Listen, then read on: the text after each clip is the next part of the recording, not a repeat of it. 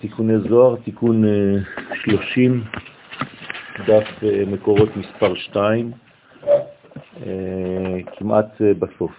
ברש תיקון זה התחיל לבאר עניין פיקודה קדמאה, שהיא יראה.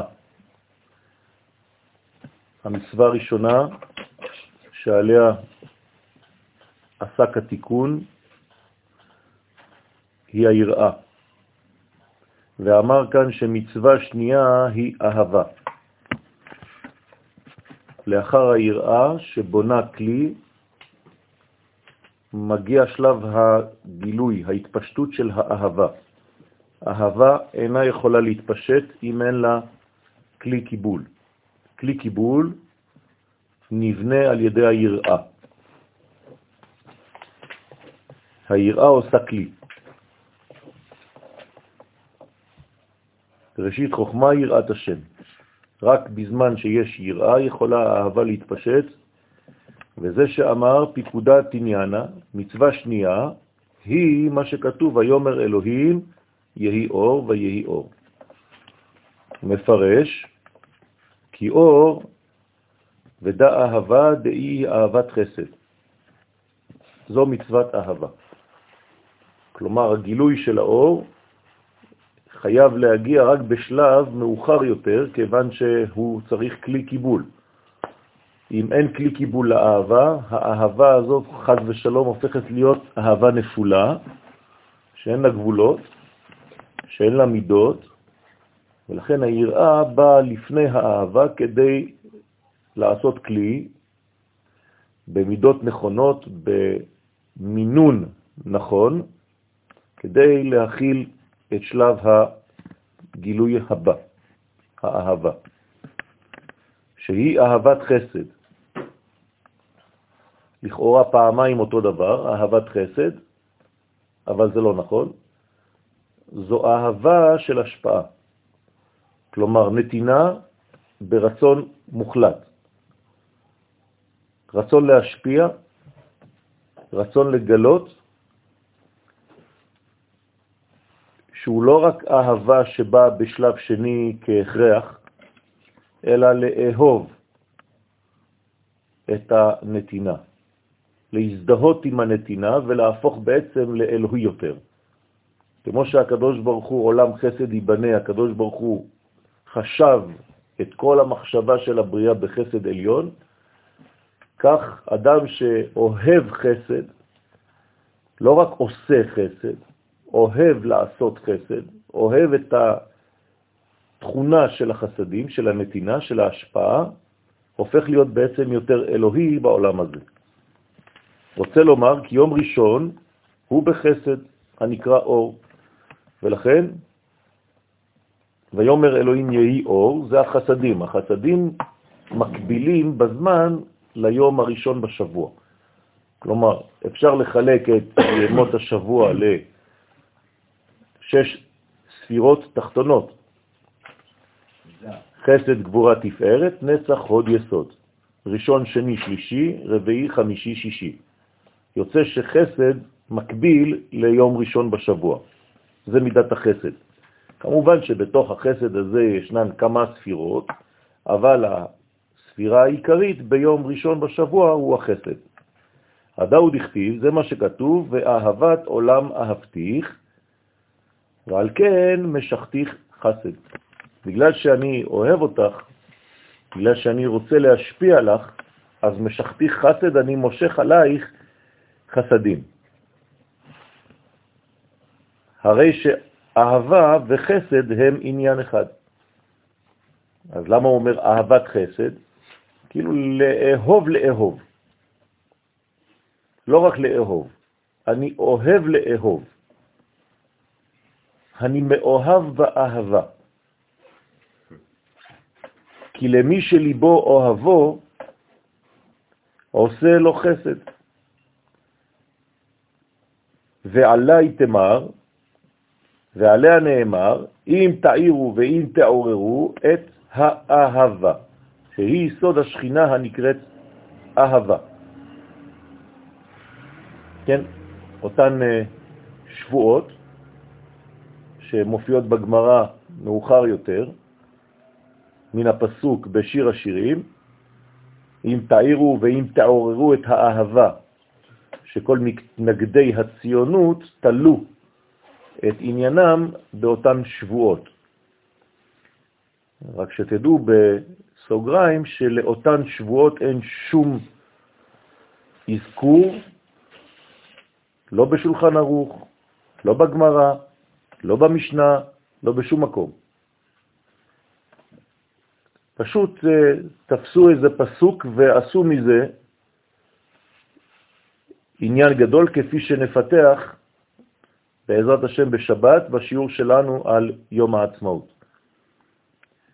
רוצה לומר, אם תרצו להעלותה מן הגלות, הדבר עוסק בשכינה, שאם אנחנו רוצים בעצם לה, להציל את השכינה מגלותה, להוציא אותה, להקים אותה מן האפר, ולקושרה בחסד וזה, כן? איך מקימים את המלכות? על ידי זה שמשפיעים עליה חסדים. כיוון שהמלכות, ממה היא נבנית? ממה שהיא מקבלת מבעלה. ולכן כדי להעיר אותה, כן, צריך להשפיע בחסדים. אז זה נקרא לקשור אותה למידת החסד, זה אירנפין, שהוא הבעל, שאז היא נקראת אהבה. אז האהבה הראשונה היא אהבת השכינה. כשאני אוהב את השכינה, אז אני מגלה בעצמי, בתוכי, את כל פני האהבה, החיצוניים יותר. אבל האהבה האמיתית היא אהבת השכינה. כלומר, עצם זה שאני אוהב את ידידי, זה בגלל שקודם לכן אני פיתחתי בעצמי את הקשר בין הקדוש ברוך הוא לבין השכינה שהיא כנסת ישראל. כשהדבר הזה טבוע בי, אז אין ספק שתתעורר בי גם אהבה לזולת. עד שתחפץ, עד שיקיימו ישראל את המצוות מאהבה, שלא על מנת לקבל פרס. כלומר, כשנהפוך להיות אנשים שאוהבים את החסד בשביל החסד ולא בשביל מה שזה מביא לי כתוצאה מאותה אהבה, כי יש לי אינטרס גנוז או לא, רק להכיל ולקבל מדרגה, עולם הבא, שכר וכו'. אלא פשוט הפכתי להיות מנגנון של נתינה מרצון, אלא בחפץ ורצון. ואמר כי יראה התקריאת מסתרה דסמלה. אז אנחנו מסכמים, השלב הראשון הוא חייב להיות היראה, היראה, אם נמקם אותה, היא בצד שמאל, כי היא בעצם קבלה, היא הכלי שבונה את המידות של הקבלה, שבהן, באותן מידות, תחול ותשרה לאחר מכן האהבה. אז השכינה נקראת יראה. מתי היא נקראת יראה? כשמקבלת את הגבורות שבשמאל. הגבורות זה בעצם עשיית כלי. לכן, מה שנקרא ביאה ראשונה, זה בעצם כדי לבנות את הכלי הזה, כדי לעשות את היראה הזאת. וכשהיראה בנויה, בתוכה נכנסת אהבה. מה שאנחנו רואים מבחוץ זה בעצם יראה. מה שהתחולה בפנים זה חסד. ואהבה התקריית מסתרה דימינה. אז הימין זה חסד, זה בעצם התוכן, והשמאל זה הגבורה, והיא בעצם הכלי. ולכן האהבה, צד הימני, הנקרא אהבה, כשמקבלת את החסדים שבימין. ואתה מפרש שני אופני אהבה ויראה, ואומר, אית יראה ואית יראה. כלומר, גם ביראה יש שני צדדים. יש יראה ויש יראה. יש אהבה ויש אהבה. כלומר, שניים שהופכים להיות ארבע. שתי יראות ושתי אהבות. הוא מפרש, יראה דדחיל ברנש לקודשה בריחו בגין דלה נחית מנכסוי. יש יראה ראשונה, יראה אחת היא שהאדם ירא מהקדוש ברוך הוא כדי שלא ירד ולא יפסיד את נכסיו. כלומר, יש פחד כזה שאם האדם לא יעשה את רצון השם, אז הוא מפחד שחז ושלום הוא יאבד מכספו, ממעמדו, מנכסיו וכו'. רוצה לומר שירא, אם יחטא, ירד מעונשו, מעושרו. כלומר, האדם שחטא, בגלל שהוא חטא, הוא פוחד שהעושר שלו בעצם ייגמר. הקדוש ברוך הוא יסגור את הברזים. יראה שנייה, או בגין דלה ימותון בנוי בחיוי, או שירא חז ושלום מהקדוש ברוך הוא בשביל שלא ימותו בניו בחייו. רוצה לומר שירא מלאכתו מחמת אהבת בניו. ישתכח דאם הבת נחית מנכסוי, נמצא שאם היה יורד מנכסיו, או אם ימותון בנוי בחיוי, או אם היו מתים בניו בחייו, רוצה לומר שאם חז ושלום בא לו הדבר שהיה מפחד שלא יבואו, דלהב הדחילה, טוב שלא היה ירא מהקדוש ברוך הוא. כן? שוב, שוב לא היה ירא מהקדוש ברוך הוא. כלומר, אם הוא יודע. שלא יקרה שום דבר, לא לבנים שלו ולא לנכסים שלו, אז הוא לא ירא מהקדוש ברוך הוא. כלומר, זו יראה שהיא אינטרסנטית. וכן בגין דהבה רחים לה. ובשביל שהקדוש ברוך הוא היטיב עמו בבנים ובנכסים, היה אוהב את הקדוש ברוך הוא. כלומר, אהבתו את השם היא אהבה שתלויה בדבר. יש לו אינטרס, הוא רואה שזה עובד טוב, אז הוא אומר, יש לי אינטרס להמשיך בכיוון הזה, כי אני רואה שהקדוש ברוך הוא מטיב. ואם חז ושלום היה יורד מנכסיו ומתו בניו, היה נפסק את אהבתו לקדוש ברוך הוא. כן, באותו רגע שהכל היה נפסק, אומר אין טעם, הנה, הקדוש ברוך הוא בין כה וכה עזב את הדבר הזה, אז אין טעם להמשיך, כי אין כבר בנים חז ושלום, אין כבר נכסים.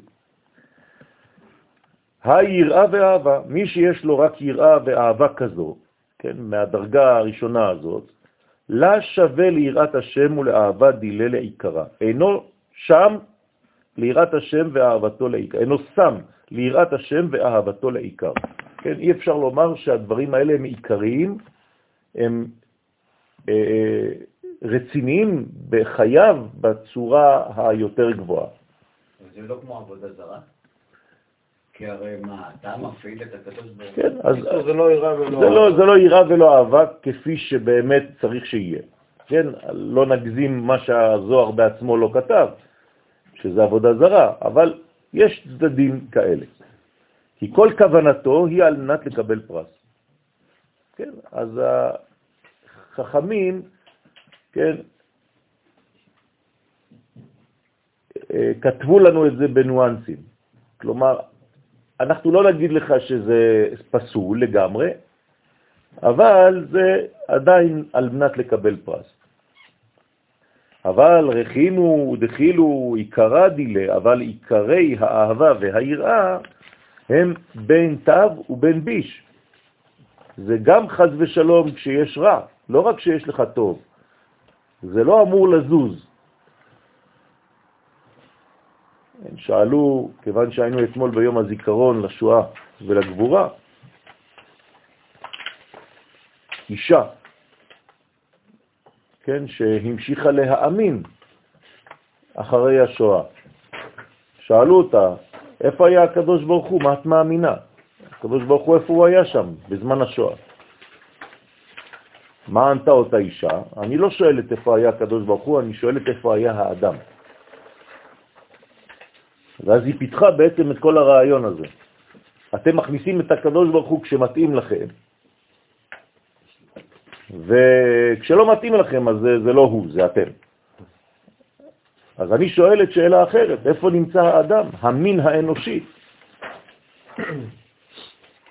כן, וכבר הפכנו את הדף, אבל לא נגמר הדף, אז יש לנו דף חדש. אז כך. תודה רבה. אז האהבה והיראה האמיתיות הן בין כשטוב לו בעולם הזה, בין כשרע לו, חז ושלום. כי אינו עובד את השם בשביל תועלת עצמו, על מנת לקבל פרס, אלא בשביל השכינה. תשימו לב לרעיון הכללי שהוא תמיד אותו רעיון, הרעיון הכולל. הרעיון הקשור באהבת השכינה. כלומר, הרעיון הכללי שהוא גבוה מכל האינטרסים האישיים והקרובים יותר לאדם בעולמו. יש כאן מנגנון הרבה יותר רחב, שאם אדם מתרגל לרעיון הזה, אז כל חייו הופכים להיות בעצם חיים הרבה יותר עשירים ממה שהוא רגיל לחיות. כלומר, הוא מבין יותר ויותר על ידי העיסוק באינטרסים של השכינה, באינטרסים של הגילוי האלוהי בעולם הזה, כי זה, זה השכינה, זה לא סתם שם של משהו, זו פעולה אלוהית. אם האדם מתחיל לחשוב על הפעולה האלוהית הזאת כל הזמן, זה מה שבעצם מהווה את המנוע של החיים שלו, אז הוא בעצם מתרגל לחשוב הרבה יותר גדול מהמידות של עצמו. הוא כל הזמן רואה את התמונה היותר כללית, היותר כוללת. זה נקרא בעצם שהרעיון שלו הוא רעיון עליון. האינטרסים שלו הם אינטרסים גדולים מאוד, אינטרסים שמימיים. הוא מכוון את עינו האנושית לעין האלוהית. כי עין בעין יראו בשוב השם ציון. ובגינדה התקריאת היי, ובשביל זה נקראות מדרגות הקודמות יראה ואהבה על מנת לקבל פרס שאינו עושה אלא בשביל תועלת עצמו. כך אומר הגאון מווילנה, כן, היראה והאהבה מהשלב הראשון שדיברנו עליהם, אלו בעצם אהבות ויראות אה, נפולות יחסית לאהבה וליראה האמיתיות. ובגינדה, אמר קודשה בריחו בשביל אהבת השם אמיתית. אמר הקדוש ברוך הוא לישראל, השבעתי אתכם בנות ירושלים בצבאות או בעילות השדה. אם תאירו ואם תעוררו את האהבה, שפירושו אם תעוררו את השכינה נקראת אהבה, להעלותה מהגלות ולקושרה בחסד של זה. מתי? עד שתחפץ, עד שיקיימו ישראל את המצוות מאהבה בחפץ ומרצון טוב. לא בשביל שום אינטרס אחר, פשוט מאוד כדי להקים את השכינה מן האפר, להושיע את הקדוש ברוך הוא מגלותו. לגרום לכך שהקדוש ברוך הוא יתייחד עם בת זוגו. איך אנחנו גורמים לכך? על ידי העלאת מן. העלאת מן במושגים שלנו היום זה פשוט הבעת רצון. אני מתפלל בשבילך, הקדוש ברוך הוא, שתזכה לחיות חיי עושר עם אשתך. אני דואג לשלום ביתך, הקדוש ברוך הוא. הרבה אנשים דואגים לשלום ביתם שלהם, אבל מי דואג לשלום ביתו של הקדוש ברוך הוא עם השכינה? אז זה בדיוק העניין כאן. יש כאן מגמה גדולה מאוד. כלומר, כל העניין הזה של הזוהר מרחיב לנו את היריעה המחשבתית ומוציא אותנו מהקופסה הקטנה של עצמנו, כדי להראות לנו שבעצם יש מדרגות שורשיות של כל מה שאנחנו כאן חיים. והאהבה שאתה מרגיש בחייך, בלי לזלזל בה, היא נובעת מהאהבה הגדולה הזאת של הקדוש ברוך הוא עם כנסת ישראל. כלומר, אם אתה משקיע באהבה הגדולה, אתה תקבל שפריצים לחיים הפרטיים שלך. אבל אם אתה דואג לאהבה שלך, אתה תקבל רק שפריץ מאותה אהבה. כלומר, קטן מאוד. כלומר, תכוון בגדול מאוד, תקבל המון גם, גם אם אתה לא עושה את זה בשביל זה. כי אתה כיוונת בכללי. אבל אם אתה מכוון כבר לכתחילה בגובה נמוך, אתה לא תקבל כלום. אתם יודעים, בתורת לחימה, מלמדים את החניך, למשל כשהוא נותן בעיטה, להרים את הרגל כמה שיותר גבוה. למה? כי בזמן מאבק אמיתי, מרוב הפחד ומרוב האדרנלין, הרגל שלו לא תעלה כל כך גבוה. אבל בגלל שהוא למד להרים את הרגל גבוה מאוד, אז בזמן הנתון הוא ירים את הרגל לפחות לקומה הנכונה. תמיד זה ככה. תמיד צריך לכוון גבוה מאוד, כדי שבמצב אמיתי אחר כך, בזמן קרב, כן, לפחות תהיה בגובה הנתון האמיתי. אבל אם אתה לכתחילה כבר מתכונן להרים את הרגל שלך 20 סנטימטר, אז כשתהיה מול האויב, הפחד וכל הלחץ, אתה בכלל תהיה משותק, לא תוכל להרים את הרגל בכלל. אז כאן אנחנו מתרגלים בלימוד הזוהר הקדוש, וזה דבר שאתם צריכים טוב טוב טוב להבין אותו. העיקר, התוכן הפנימי של הלימוד הזה, זה ללמד אותנו לראות גבוה, ולראות גדול, לראות רחב. כשתיפגש עם הדברים בחיים שלך, אתה כבר תוכל בעצם למנף אותם לצדדים האישיים. כי יכולת לעשות את זה, כן? כי שרית עם אלוהים, אז אתה יכול בעצם לשרות עם אנשים. זה מה שקורה ליעקב, הוא נלחם קודם כל עם מדרגות עליונות, עם שרו של עשיו. אתם מבינים שכשלמחרת הוא פוגש את עשיו של כאן, הוא כבר לא מפחד בכלל, הוא כבר אה, טיפל בשורש שלו. כן, הארי הקדוש, כשהיה מדבר עם מישהו, הוא לא היה מדבר איתו בכלל, הוא היה מדבר עם השורש, השני בכלל לא ידע שהוא מדבר.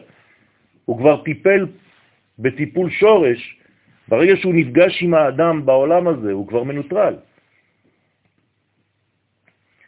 אם היינו מסוגלים להילחם בצורה כזאת עם האויבים שלנו, היינו בעצם מחסלים את השר העליון שלהם, לפני שאנחנו נפגשים איתם מבחינה אה, של לוחמה. יש לנו בעיה עם גאווה וענווה. כן, אז זה לא בגלל שיש חששות שלא עושים. צריך לעשות את הדברים האלה, וצריך לדעת מאיפה הדברים באים. להפך, אם אני דואג כל הזמן לשכינה, אני הופך להיות יותר ענב, מאשר אם אני כל היום עוסק רק בעניינים שלי. אנחנו כאן למדים בעצם שהדברים הם קודם כל אלוהים, שייכים לו. אז להפך, זה מקנה לאדם הרבה יותר ענבה. לא בכדי אומרים לנו שמי שלומד פנימיות התורה הוא הרבה יותר ענב, קרוב לענבה ממי שלומד חיצוניות התורה. בגמרא אתה יכול להיות הרבה יותר גאוותן, כי אתה חושב שהבנת סוגיה. בזוהר הקדוש כל הזמן מחזירים אותך לגדול הזה. אתה פחות כאן, אתה יותר שם. ואי הוא רחימו בלאו פרס. אז זה בעצם המדרגה של אהבה שלו על מנת לקבל פרס. שאם יעוררו את השכינה להעלותה מן הגלות, כן, הנה היום אני שולח למשל אה, מסר ליהדות הגולה, כן, על העניין הכללי. התשובות הן תשובות פרטיות. אתם מבינים מה, מה קורה כאן? כלומר, אתה, יש לך עכשיו מגמה גדולה, אתה אומר ליהדות, תעלו לארץ ישראל, לא בגלל שאתם עכשיו uh, כיף לנו פה ביחד, זה לא העניין. אנחנו רוצים לסיים את כל הסיפור ולתת לקדוש ברוך הוא מקום כדי שהוא ישרה בו במלכות שלו, בארמון שלו עם אשתו. ואתם, על מה אתם דואגים? על בעיות פרטיות שלכם, אינטרסים פרטיים. אז אתה שואל אותי, כן, אבל יש כזה, והיא הבן שלה שמה, והוא הפרנסה שלו וזה. אז בשביל כל הדברים יש לכם אמונה חוץ מהדבר הזה? פתאום האמונה הלכה. אני מדבר איתך על דברים כלליים, אתה עונה לי תשובות פרטיות. זה תמיד אותו סיפור. אז אנשים, אתה לא יכול, אי אפשר להכניס בראש דבר כזה אם אתה לא לומד את תורת הסוד. תמיד אמר לי מורי ורבי, אתה רוצה לעלות לארץ ישראל, תעסוק בתורת הסוד. אי אפשר להישאר בחוץ לארץ כשהתחלת ללמוד את התורה, את התורה הזאת. למה? כי היא מקנה לך ראייה כללית. ואז אתה בעצם זורם, נכנס לתוך הזרם הגדול הזה של השכינה עם הקדוש ברוך הוא. אז לכן זו נקרא, נקראת אמיתית, אהבה אמיתית לקדוש ברוך הוא, לא לאינטרסים שלך. אז חז ושלום מתקיים מה שכתוב, ולקחתי אתכם, אחד מעיר ושניים ממשפחה. הנה, בול. הנושא שעליו אני מדבר עכשיו. מה זה ולקחתי אתכם? בשביל מה? כדי להעלות אתכם לארץ. אחד מעיר ושניים ממשפחה. כמה תעלו? כאילו הקדוש ברוך הוא מלקט. את מי ש... זה קשה לומר, כן? אבל זה מה ש... ש... שכתוב פה כאן. מי שנכלל בתוך המהלך הכללי הזה, ובאותו זמן, באותו רגע לפחות, לא חושב על המהלך הפרטי שלו בלבד. נכון שיש אה, חששות, נכון שיש פחדים, נכון שיש כל הזמן דאגות, אבל יש כאן אינטרס גדול מאוד. זה כמו לצאת למלחמה, זה, זה לא, לא פחות מזה. מי שיוצא למלחמה וחושב על החיים הפרטיים שלו, מה אומרים לו? לחזור הביתה. אסור לו ללכת להילחם, אתם יודעים את זה, זאת הלכה. אז מה? אז הבן אדם הוא לא נורמלי. היום כל עיתונאי יגיד לו, תגיד לי, אתה, אתה התחרפנת, אתה משוגע. בשביל איזה רעיון כללי אתה הולך להרוס את המשפחה שלך? אבל אתם לא מבינים בכלל. זה כמו שמי שטוען שעל פיקוח נפש, בגלל זה אני לא הולך לצבא. אתם מבינים את זה? למה אתה לא הולך לצבא, צבא הגנה לישראל? בגלל שיש לי פיקוח נפש, בצבא מתים. אבל אתה לא מבין שאין פיקוח נפש בדבר כזה? ובכלל, אתה הרבבת את המושגים. להפך, אם אתה לא נלחם, אתה בפיקוח נפש. אז נכון, יש סכנה, אבל אתה עכשיו פועל, אתה עמל בשביל מנגנון הרבה יותר רחב. אז על מה אתה מדבר? הפכת את התורה לגמדה. הקטנת את כל הרעיון הגדול הזה לאינטרסים, לפסים אישיים. זה לא תורה. זה בדיוק מה שכתוב כאן. ועוד, ברוך אתה אדוני אלוהינו מלך העולם שהכל יהיה מדברו. אמן. אבל כדי להבין את הכללות... צריך ללמוד אותה קודם כל. נכון, אבל יכול להיות פה. אבל אתה יכול, נכון, אבל אתה יכול להתחיל ללמוד גם שם, אם אתה עוסק בתורה הפנימית הזאת, היא מביאה אותך לפה. היא גורמת לך להגיע. הבעיה שלך, תלונות, הניצות וההרגשה הזאת, זה מה שמביא אותך לשכאן. כאילו שאתה, אתה יודע שאתה שייך למשהו, שם לא. אם אתה לא מרגיש את השייכות לרעיון הכללי הזה, אז הכל יהפוך להיות דבר אינדיבידואלי, גם חתונה. כל פעם שאני זכיתי בסייעתא דשמיא לחתן זוג, הדבר הראשון שאני אומר להם, ולקהל שעומד מול אותו זוג, אתם לא בחתונה פרטית של שניכם. אתם עכשיו גורמים לקדוש ברוך הוא להתחבר יותר לעולם. אתם מאפשרים לו לרדת יותר עכשיו, בזכות החתונה הקטנה שלכם כביכול. תקשיבו לברכות שאנחנו מברכים בחופה. הם כמעט לא מדברים על החתן ועל הכלה, מדברים על הקדוש ברוך הוא ועל השכינה. אז מה אתם עושים שניכם פה? אנחנו שותפים למהלך הכללי. אם אתה לא תופס את היהדות בצורה כזאת, אתה נופל לפסים האישיים של הדתיות. והדתיות, היא לא רואה את כל הדברים האלה.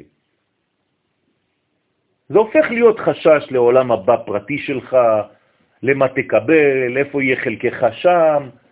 זה הקטנה שלי. זה הקטנה של הכל. והדברים האלה נולדו ממנטליות גלותית. ולאו דווקא אצל הדתיים, גם אצל מי שאינם דתיים. זה אותו דבר, רק בצורה אחרת. כלומר, המנטליות הופכת להיות מנטליות גלותית. של פחדנות, של מה יאמרו הגויים, של כל החששות הקטנים האלה שיש מסביב, חוץ מהרעיון הגדול הכללי. בסוף מה אתה עושה? אתה הולך לעזור לאויבים שלך. אותו דבר. ויש עוד לפרש מה שכתוב כאן עד שתחפץ, דהיינו עד דאי הוא יחפץ, עד שהקדוש ברוך הוא יחפץ ביראה ובאהבה של בני ישראל. מתי הקדוש ברוך הוא חפץ ביראה ובאהבה שלהם? כשהוא רואה שהיראה והאהבה שלהם הפכו להיות כלליים, שדואגים לאינטרסים שלו ולא לאינטרסים של עצמם. כשעושים, ולא על מנת לקבל פרס. כל זה זה הסוד שלא לא על מנת לקבל פרס. הבו משמשים את הרב שלא על מנת לקבל פרס, ויהי מורה שמיים עליכם. פרקי אבות. אפשר לפרש את זה שתי תנועות, או לא להתייחס לעניינים הפרטיים שלי. לא, לא אמרתי. לעניינים הפרטיים שלי, לעניינים שלו. לא אמרתי שלא להתייחס לעניינים הפרטיים, אמרתי שהעניינים הפרטיים הם זרוע של העניין הכללי. כמו שהשולחן שלך בבית אינו אלא זרוע של השולחן של בית המקדש. בסדר? זה אותו דבר. כלומר, מאיפה בא החדר ייחוד שלי בבית? מקודש הקודשים בבית המקדש. אין לי שום דבר פרטי אצלי שלי, זה רק זרועות שיורדות מהקודש.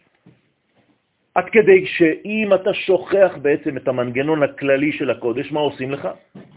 מביאים אותך לשם, כי כנראה התרחקת יותר מדי. אז מוליכים אותך לבית המקדש, לשורש, ואומרים לך, הנה, תראה מה שכחת. כאן זה הרעיון הכללי. אתה הלכת לאיבוד שם, בדברים הפרטיים שלך. אז מעלים. אז מדי פעם מעלים אותנו לבית המקדש. כמה פעמים? שלוש פעמים בשנה. זה לא סתם ששלוש פעמים בשנה אנחנו חוזרים לבית המקדש. מה יש לנו לעשות שם?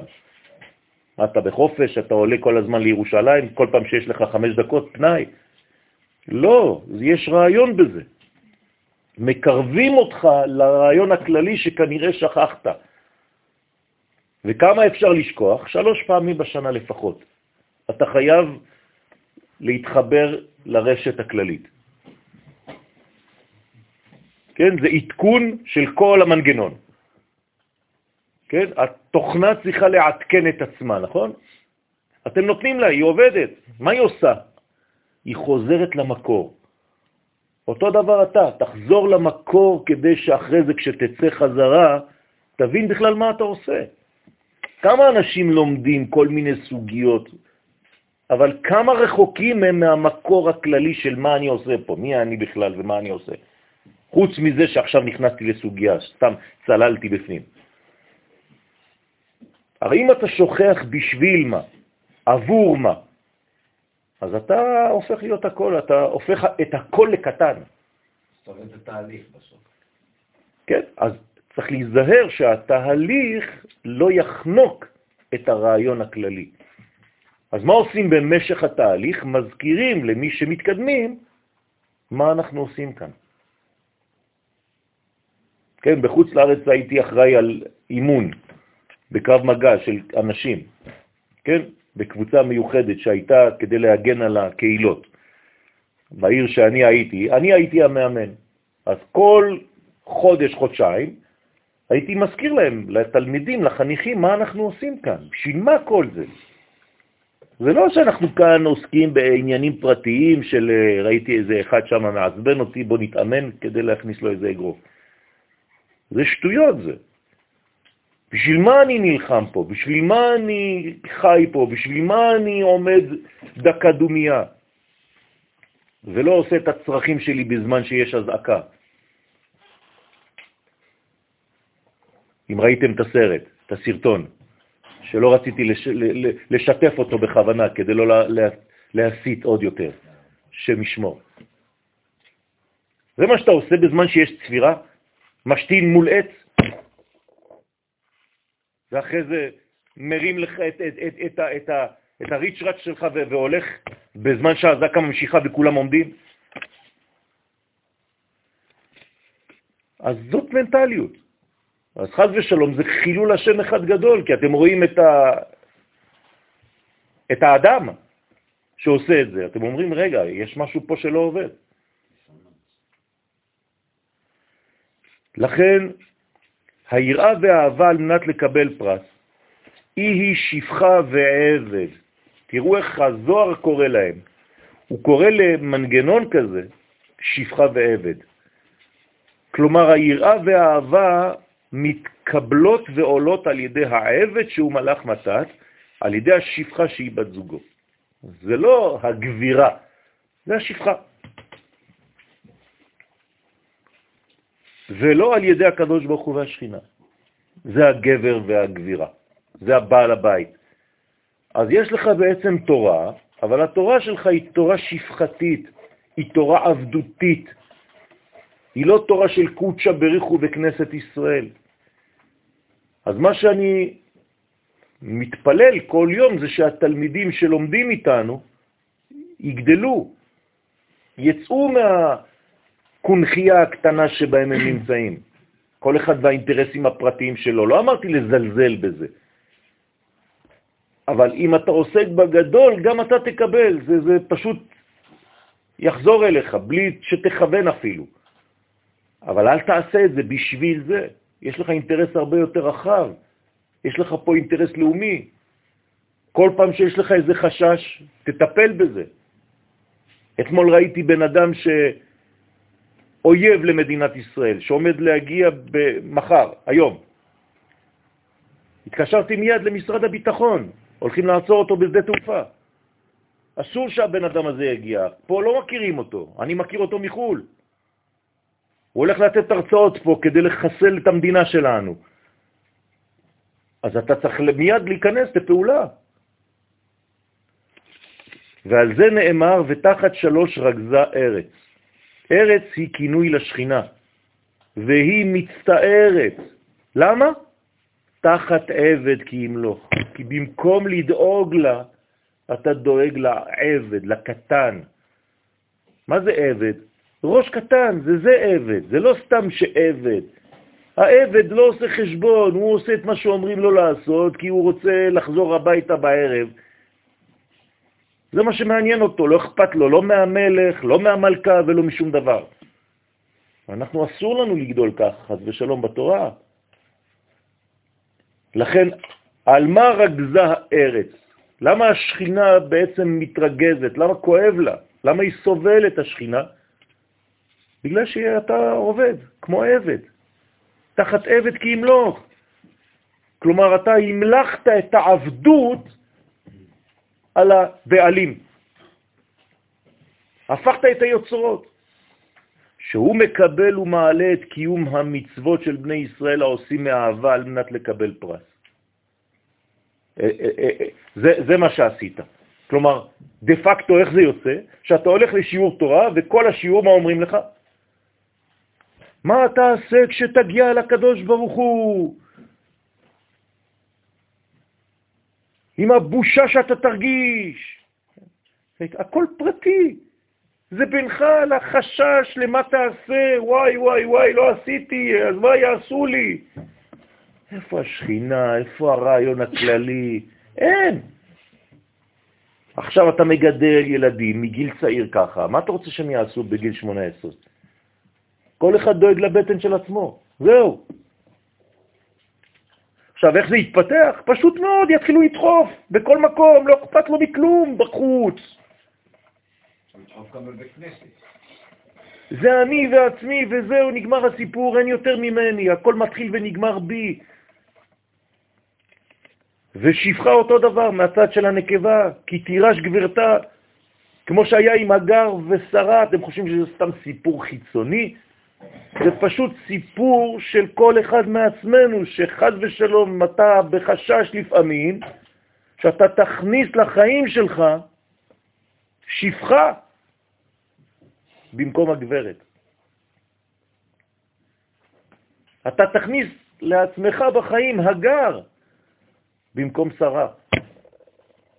איך אתה עושה את זה? פשוט מאוד אתה איבדת את המגמה הכללית, את כל הרעיון הכללי. זה נקרא, זה לא סתם סיפור שבא להראות לנו שמישהו נכנס הביתה ואברהם כבר לא יודע מה לעשות בין שתי נשים. אם אתם משאירים את התורה לרמה כזאת, השם ירחם. כן? אם אתה לא מבין את הרעיונות הגדולים האלה, אז אתה הופך לאיזה, כן, אחד שמלמד תנ"ך בגובה העיניים. אז כולם כאן, כאילו, וואו, איזה סיפור, הם מספרים לך סיפור שהגיע, ושבעת הגמדים בסגנון תורני. זה אותו דבר. אתה קורא לזה שיעור תנ"ך.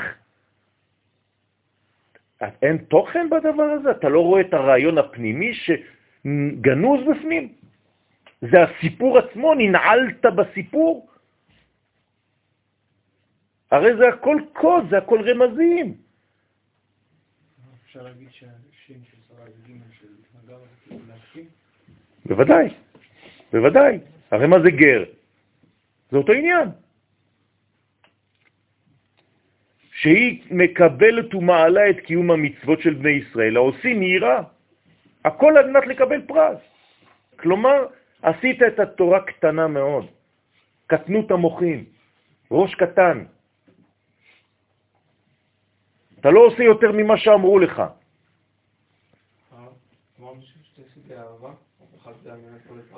לא? לא. זה שתיים שהם כולם בחוץ. בינתיים לא דיברנו על הפנים. בסדר? דיברנו על שני סוגי יראות ושני סוגי אהבות, ושניהם עדיין בחוץ. כלומר, על דברים קטנים. פעם אחת על זה שלא תאבד את הכסף שלך, פעם על זה שלא תאבד את הילדים שלך. מה ההבדל? הכסף זה ההווה, הילדים זה העתיד. כלומר, אני מתרגם לכם את זה במילים, שלא תאבד את חיי העולם הזה ואת חיי העולם הבא. ואז מכניסים לך את הפחד הזה כאדם פרטי. אין לך שום רעיון על השכינה, על מה שקורה, כנסת ישראל, לא יודע מה זה בכלל. לא אכפת לי. אני מקיים תורה ומצוות ואני דואג לעולם הבא שלי. זהו. זה מה שנשאר. כל מה שנשאר. אפשר אפילו לכתוב שיר על זה. הוא ממשיך ואומר, כי אלוהים דע זה השם אלוהים השלישי, דהיינו מן ויומר אלוהים יהי אור. אי הוא נתיב תליטאה, הוא נתיב שלישי משמונה, כן, שמונה נתיבות, חוכמה. כן, דיברנו על, על שמונה נתיבות, אתם זוכרים? 32 אלוהים, הוא מדבר על השמיני. כן, אבל פה יש לנו, בחוכמה עצמה דיברנו שזה שמונה נתיבות. אז בתוך השמונה נתיבות האלה זה הנתיב השלישי, של יהי אור, אותיות יא, יודקה, אוויר, אוויר כאילו, אוויר בתוך יודקה, זה נקרא יהי אור, תכניס אוויר בתוך יא, הם סוד אבא ואימא. ואבא מתלבש באימא בסוד נקודה בהיכלה. אתם צריכים להבין דבר פשוט מאוד. כמה שאתה לא דואג לחבר את אבא ואימא, ככה ברווח ייכנס השטן. זה פשוט מאוד. מה זה להכניס אוויר? מה? מה זה להכניס אוויר? להכניס אוויר זה להכניס את האור. להכניס את האור של יודקה, זה שכינה ביניהם. זה החמצן, זה הברכה, שכינה ביניהם. שהוא לא יהפוך היא והיא לא תהפוך הוא, אבל ששניהם יעמדו אחד מול השני ויבנו מנגנון שלם. כי אם אחד נעלם בתוך הסיפור הזה, זה לא טוב. אסור שאחד מבני הזוג ייעלם, יאכל, ייבלע על ידי השני. אוי ואבוי, כי זה כבר לא זוג, זה אחד. כן. כתוב ויפח באפיו רוח חיים. נשמת. נשמת חיים. שואלים מה זה הדבר הזה? אז זה בדיוק זה. כאילו בכל תא יש לנו אה, פרוטון, ניאוטרון ואלקטרון. הפרוטון והניאוטרון זה הזכר והנקבה. האלקטרון זה האוויר. אני מדבר אפילו על המולקולה הכי קטנה. זה האלוקות. היא נכנסת בדיוק בדבר הזה. זה החיבור בין הביצית לבין הזרע, לבין כל הדברים שיש לנו בעולם. ואם אנחנו מבינים את החמצן הזה, אז כל העולם כן. שלנו יהיה בריא. כי החמצן הזה זה האלוקות. נכון, אז זה בעצם מנגנון משולש, תמיד.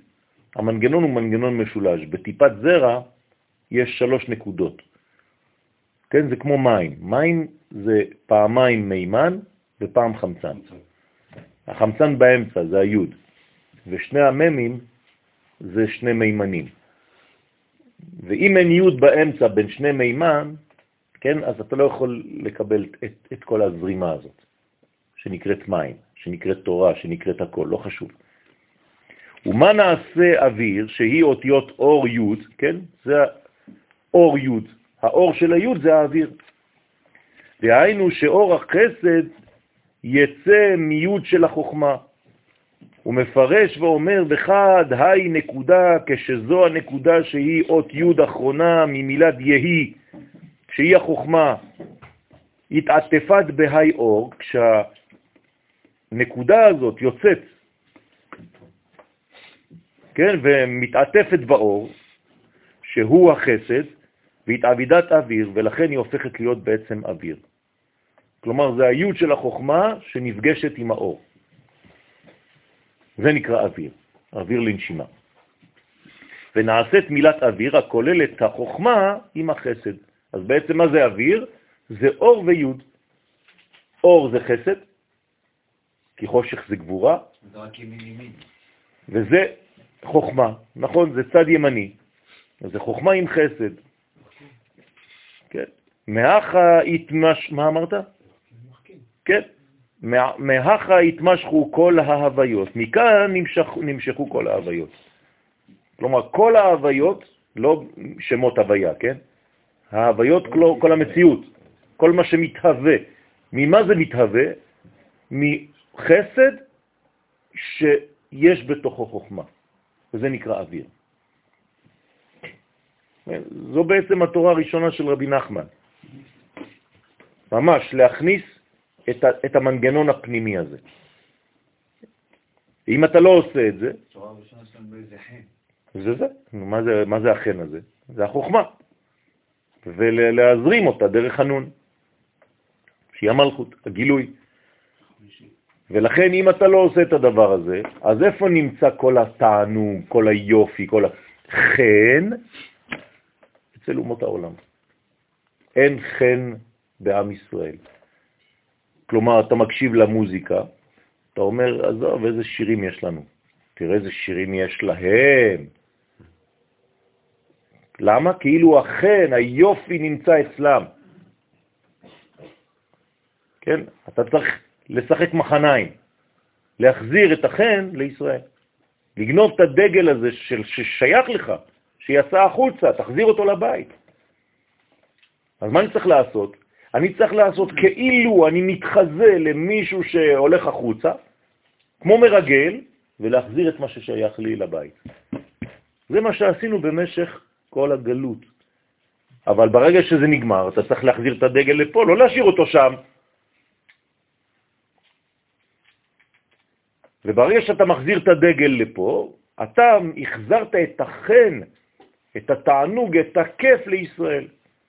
כלומר, אני יכול לחיות את אותו תענוג כאן, עם השיר שלי, עם הלימוד שלי, עם החוכמה שלי. אני לא צריך ללכת לראות דברים חיצוניים וחוכמות חיצוניות וכל מיני דברים שבחוץ. שם מצאת חן. לא. החן חוזר לפה, וזה חוכמת הנסתר. איך עושים את זה? חוכמת הנסתר. בלי חוכמת הנסתר, היופי והחוכמה וכל הרעיונות הגדולים, האנשים שהם לא קשורים לקודש, הם יחשבו שכל אותם ערכים נמצאים בחוץ. אז יהודי ממוצע, חז ושלום, יתחיל לצטט לך מה שאומר הדלאי למה, ולא ידע אפילו סוגיה אחת בשום דבר בקודש. למה? כי לא לימדת אותו. אז הוא חושב ששם החכמים הם בחוץ. כמו שאמרו המיסטיקנים הסינים. כן? אתה, לא- אתה לא יודע שזה זה בבית? לא, הוא לא יודע. לא יודעים. אז אתה צריך... אין מלמדים. אז יפה, זה מה שאני אומר. לכן צריך לחנך דור של מחנכים בתורה הזאת. כדי שאנשים לא יחשבו שהתורה הזאת, החוכמה הזאת, האלוהית, כל העולם, חוכמת העולם, חוכמת החיים, נמצאת בחוץ. היא נמצאת פה. הרי כשאתה מגיע לשיא של אותם אנשים בחוץ, הם בעצמם שולחים אותך לפה חזרה. הם אומרים לך, התבלבלת, אני לא יודע כמה זמן אתה כבר מסתובב, 20-30 שנה, אבל זה שם, זה לא פה. אני, כל מה שאני יודע זה משם. אז בשביל זה צריך לחנך דור של מלמדים, דור של אנשים אופטימיים, דור של מצדיקי הרבים, שיודעים ללמד זכות, שמבינים של כל התהליכים האלה הם תהליכים אלוהיים, שלא נופלים בפח של החיצוניות, עד כדי כך לומר שחז ושלום מהלך גדול כמו הקמת מדינת ישראל זה מהלך אנושי. איפה האמונה שלך? הרי אתה מאמין שהכל אלוהי. השגחה פרטית, איפה כל המושגים האלה נעלמו? רק מדובר בנושא אחד, מדינת ישראל, אין השגחה, אין אלוהים, אין כלום. הוא ברח מההיסטוריה. איפה האמונה? זה אמונה זה?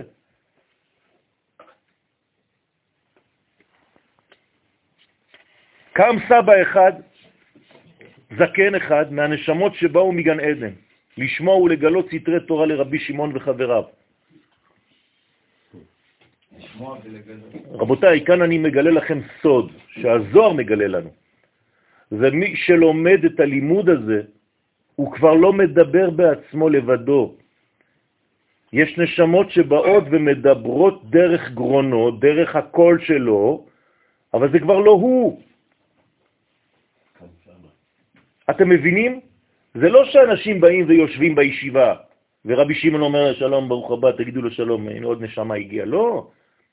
פשוט רבי שמעון מדבר, וזה נשמות שבאות ומדברות מתוכו, ואומרות חידושים שאפילו הוא בעצמו, כשהוא קם, הוא לא חשב עליהם בכלל. הרי מאיפה בחידוש תורה? מה זה חידוש תורה? פתאום נופל לך איזה חידוש, מאיפה זה בא?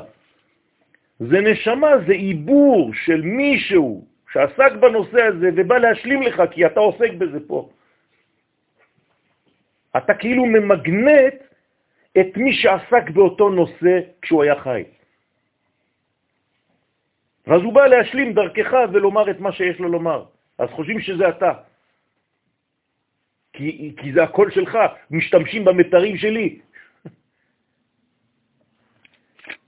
פתח ואמר, הנה מה שכתוב תחילה יהי אור, ואחר כך כתוב ויהי אור. כן? פירושו יהי אור די ימינה, יהי אור זה בעצם רעיון, פולס ימני, זה החסד שבימין, כלומר הרעיון הוא שיהיה אור. מה זה אור? הבנה.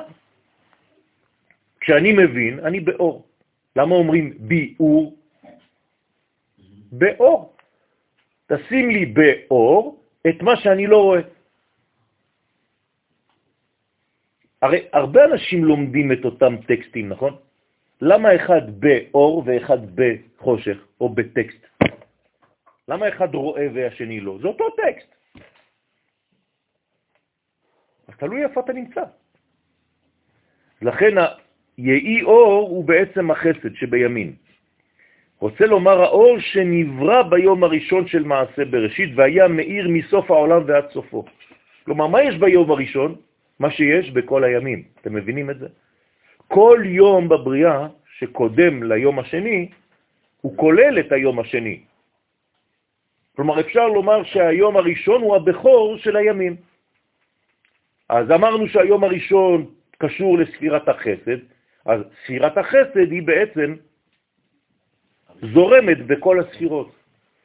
גם כשתדבר על גבורה, אין גבורה לבד.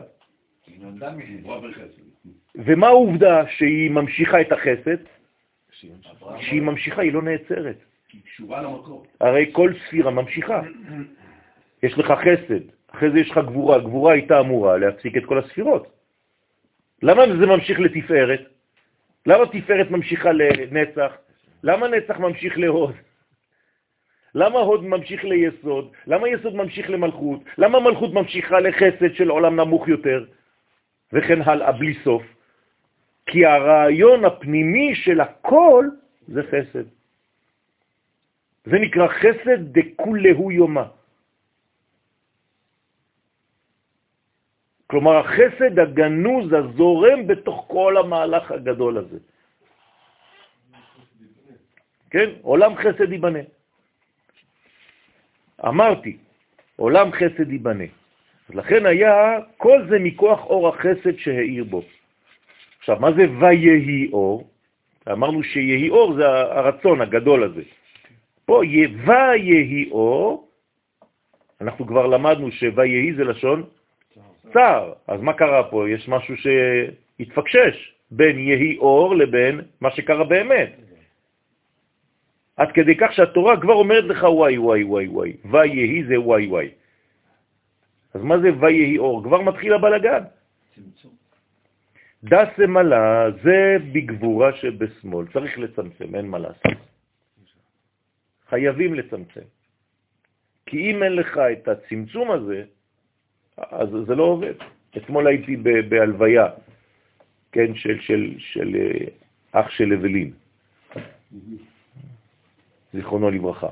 כן, בן אדם שבעצם הגוף שלו לא יכול היה להכיל את הנשמה שלו.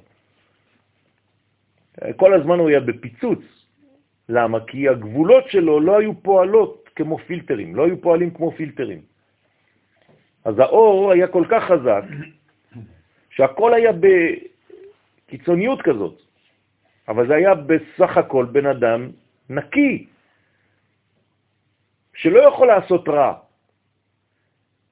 כי הוא בעצם כל כולו רק שידור ישיר של האור האלוהי בלי מסכים. אז כל הזמן זה נראה לך כפיצוצים. אבל הבן אדם יודע הכל. כשהוא הלך לבית חולים לפני שהוא מת, ביום שהוא מת, הוא אמר לאחותו, היום לא שמים נעליים. הוא לא יודע. אז היא אומרת לו, למה? לפחות גרביים, לפחות סנדלים, לא, אין שום דבר. היום נגמר, כלום. תורידי את הגרביים, תורידי את הנעליים, תורידי את הכל. רטרואקטיבית היא מבינה שהוא כבר אין לו חיבור לעולם הזה, ובאותו לילה הוא נפטר. הם יודעים את זה. דבכל אתר ויהי אי הוא לשון צער. אז הנה, הזוהר בעצמו עכשיו מבין שיש כאן בעיה. הוויהי שכתוב בתורה זה לשון צער, שבכל מקום שכתוב ויהי הוא לשון צער.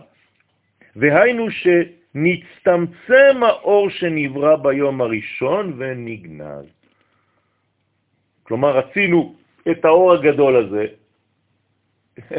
עם כל החסד שהיה בו, אבל הנה, עכשיו ויהי אור, אי אפשר. צריך לסגור אותו בתוך מעטפת, צריך להלביש אותו וכו'. דבר שאתה מלביש, אז הלבוש אמור לזייף את מה שיש בפנים. נכון? לזייף? בוודאי. הלבוש יכול לשקר, יכול לבגוד, בגד מלשון בוגד. הלוואי, הלוואי, הלוואי. ואם אתה מתעסק בלבוש ולא מבין את מה שיש בפנים, אז זה בדיוק מה שאנחנו אומרים. ובגינדה, ובשביל זה דרשו חז"ל בספר הזוהר, על הכתוב ויהי היום, דדא אי הוא ראש השנה דאי הוא סמלה. כתוב ויהי היום, מה זה ויהי היום? כשכתוב בתורה היום זה ראש השנה. אז מה יש בראש השנה? ויהי. עוד פעם, לשון צער. אז מה, ראש השנה זה יום צער? הוא אומר, זה יום של דין, וכשיש דין זה צמצום, אז אתה צריך להיזהר שם. שזה היה בראש השנה, שהוא בגבורה, זה בשמאל. דאי הוא דן דינה דכל עלמא, שאז הקדוש ברוך הוא בעצם דן את הדין של כל העולם במידת הגבורה. ובגינה תאמר ובשביל הגבורה נאמר ויהי אור, כי ויהי הוא לשון צער ודין. אז מה הדין כאן? מה הצער כאן? עצם זה שסוגרים את הדבר במערכת שאמורה לגלות מצד אחד, אבל היא מסתירה. יש מדרגות שאי אפשר להסתיר עליהן. נכון? שלא מלבישים אותן. למשל רדלה, אתם זוכרים שדיברנו בשבת, הסברנו שרדלה, אי אפשר להלביש אותו. כן. זה, זה קשה מאוד, כי, כי מלבישים רק מה שיכול להתגלות. רק מה שלבוש מתגלה. זה פורים, הוא בא משם, אז הוא אומנם מתעסק בליבושים כל הזמן. כי בעולמנו, אנחנו בעולמים ש... בעולמות של לבושים. אבל יש עולמות שאי אפשר להלביש עליהם מרוב עוצמתם. מה השאלה? לא, אני אומר, דין... דין? הדין בסופו של דבר זה משהו גדול מאוד, כי זה מגלה. נכון. כאילו, זה אמור לגלות. זה אמור לגלות, אבל כשה... כי אם אתה עוסק בדין מבלי לגלות את התוכן הגנוז בתוך הדין, מה עשית? לקחת את הלבושים ועשית מהם את העיקר. ולכן מי שלומד דינים, הלכות, בלי להבין את הסוד שבתוך ההלכה, אז הוא יעשה אקטים. הכל בסדר בחוץ, אבל הוא חיצוני הבן אדם. הוא לא מבין את התוכן הפנימי. אין חיבור. אז זה חיבור חיצוני, הוא נראה, אבל הוא לא. וזה בעיה. כתוב שרב שלא יודע את סודות התורה, אי אפשר לקרוא לו רב. אי אפשר לפסוק הלכה אם אתה לא בקיא בסודות התורה. כאילו. אז לכן, לכן צריך להיזהר מאוד, לא להיות בדבר הזה בלבד. לא אמרתי שהדבר החיצוני הוא לא טוב. הוא לא טוב כשהוא מנותק מהתוכן הפנימי שהוא בא לייצג. זה בדיוק העניין. הוא צריך להיות תוכו כברו. כן. אני לא אומר של הדינים האלה. הכוונה שלי היא שבכל מקרה זה בעיה של האור עצמה. האור, לא, אין בעיה באור. האור אין סוף, ברוך הוא, זה הוא, וההתפשטות שלו בעולם הזה, היא חייבת להיות בצמצום בשביל... נכון, נכון. אבל מה, מה באה התורה לומר לנו? אל תסתכל בקנקן, אלא במה שיש בו. כלומר, אל תסתכל על כל התופעות החיצוניות האלה ותנתק אותן, את כל התופעות האלה מהתוכן הפנימי האלוהי שלהם. זה בדיוק עבודה זרה. מה זה עבודה זרה? לנתק את החיצוניות מהתוכן הפנימי. מי עשה את זה? המלאק. הוא מפריד בין י' לבין ו' עכשיו, אם אתה חז ושלום לבדך עושה את זה, לא צריך אף אחד, לא המלאק, לא כלום, אתה לבד עושה את זה. אתה מנתק את החיצוניות מהפנימיות, לא חשוב באיזה נושא עכשיו, זה יכול להיות גם בתורה, אבל זה יכול להיות גם בדברים אחרים. אז אתה בעצם סילקת את הכל. הנה, אני עוסק באומנות. אם האומנות שלי היא נטו חיצונית, פלסטית, כל מה שמעניין אותי זה האסתטיקה. אם אני לא מחבר את הדבר הזה לתוכן פנימי של שידור, של רעיון, של מסר, אז בסדר, אז יש מיליון כאלה. צריך להיזהר מאוד. ובכל החיים שלך, למה אתה מברך כשאתה שותה? כי אתה מחבר את החיצוניות, את החומר הזה, לברכה, לתוכן הפנימי, על ידי הברכה. ברכה זה לשון קשר. וכו' וכו' וכו' בכל ענייננו. למה כשאתה מתלבש אתה צריך לכוון כוונות? אתם יודעים שכשמתלבשים צריך לכוון? בוודאי. אם לא, אז הלבוש שלך הופך להיות סתם לבוש חיצוני. אבל אם אתה מל... מכוון כשאתה מתלבש, אתה בעצם בונה מערכת שאתה אומר, היום אני דומה ליואל הפנימי. לכן אני עכשיו צריך אה, חולצה בצבע כזה. כי זה מה שאני משדר היום. זה לא סתם ללכת לארון ולשלוף חולצה. זאת התקדמות, רבותיי, בחיים. מה, סיבכת לי את החיים עכשיו. אתה מבין? אתה מבין למה? כי את... כי את, כי למה? כי אתה עושה בדיוק הפוך. כי, את, יפה. בגלל שאתה עושה בדיוק הפוך. אתה בעצם עכשיו בתוכן הפנימי, ואתה אומר בחוץ, מה אכפת לי? זה לא נכון, לא שם ולא שם, זאת אותה מחלה רק בצורה אחרת.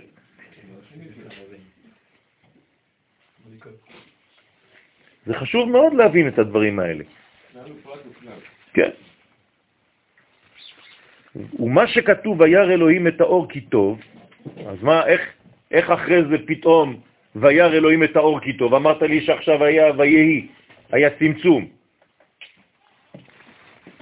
מפרש, דא עמודה דאמצעיתא, זה כבר השלב השלישי, התפארת. כלומר, היה רעיון של חסד. הוא הצטמצם בגבורה, אז זה כתוב, ויומר אלוהים יהי אור. איזה ספירה זה? חסד. ויהי אור, גבורה. וירא אלוהים את האור כי טוב, תפארת. בסדר? עכשיו אתם רואים שהתורה בעצם מתקדמת. מה? היא לא נעצרת בפסימיות של וואי וואי וואי וואי ויהי אור. היא מתקדמת, היא אומרת, טוב, אז עכשיו הגעת לגבולות, תוציא מזה עכשיו את הכיוון. כלומר, ויר אלוהים את האור כי טוב, זה בסדר. יש לי פה, כאילו, תסביר לי מה השאלה פה, ניסוי שכביכול ריבונו של עולם עושה, והנה אוקיי, עכשיו יצא לי בסדר. זה אומר שהאור הגדול צריך... שריבונו של עולם עושה מהלך, הוא אומר וואלה, הנה עכשיו יצא טוב. אה, זה בשבילנו, הוא יודע בדיוק אוקיי, מה הוא עושה. בסדר, הוא מסביר לנו שכשאתה מתקדם, יש שלב של רעיון גדול. כשאתה תעבור מן הרעיון הגדול למציאות, אתה חייב לעבור דרך צמצום. עכשיו, זה יכול להגביל אותך, נכון? אומר, אל תהיה מוגבל ואל תעצור שם. אם אתה תעצור שם, אתה תמות. תתקדם עוד שלב אחד, זה כבר תפארת. אתה תמצא את האיזון בין הרעיון הראשון שהיה לך לבין הצמצום שלו. נקרא לזה בדיאלקטיקה תזה, אנטי-תזה. באנטי-תזה, מה זה אמור לחסל אותך, נכון? הייתה לך תזה, פתאום יש לך אנטי-תזה. זאת אומרת, לא, תגיע לסינתזה. כל זה, זה, זה לקוח מה, מהחוכמה הזאת. זה לא איזה פילוסופיה שהומצאה. כן, מי המציא את הדיאלקטיקה הזאת בפילוסופיה? תזה, אנטי-תזה וסינתזה. גם זה חשוב לדעת.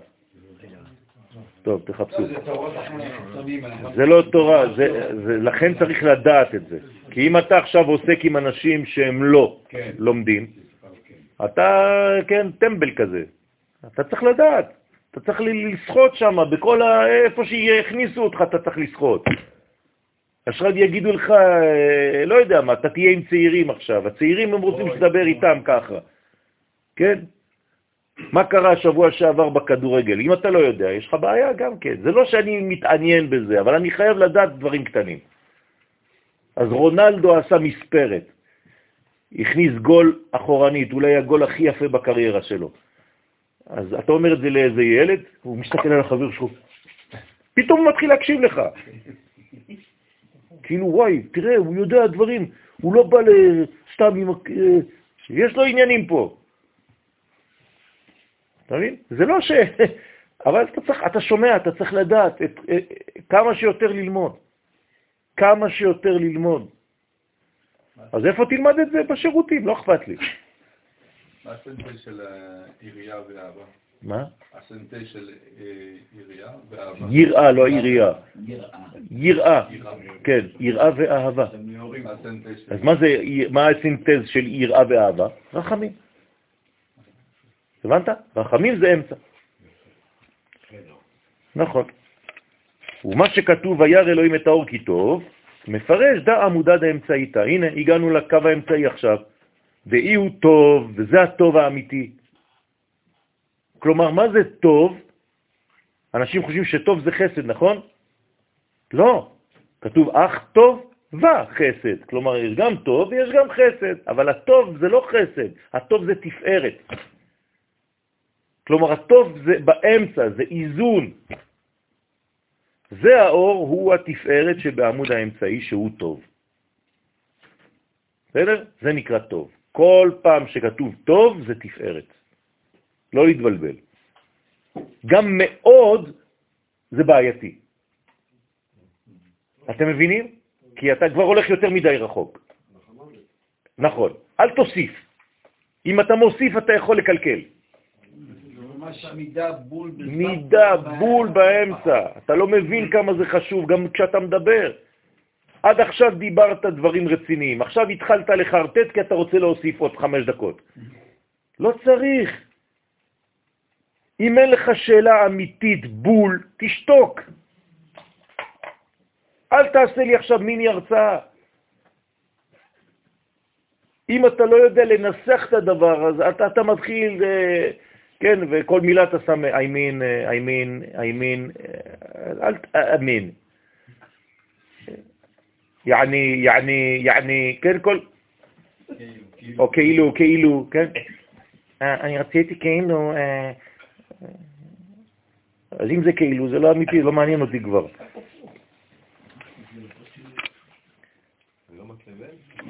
מה? לא, לא מקבל. כי הוא מידת הרחמים. אז צריך להיזהר מאוד. לפעמים אתה מסתכל על דברים חיצוניים, אתה לא מבין אותם. סיפרתי סיפור בטלוויזיה השבוע, אה, באיזו תוכנית שמשודרת מחר בעזרת השם. ואם אתה לא יודע לעשות את ה...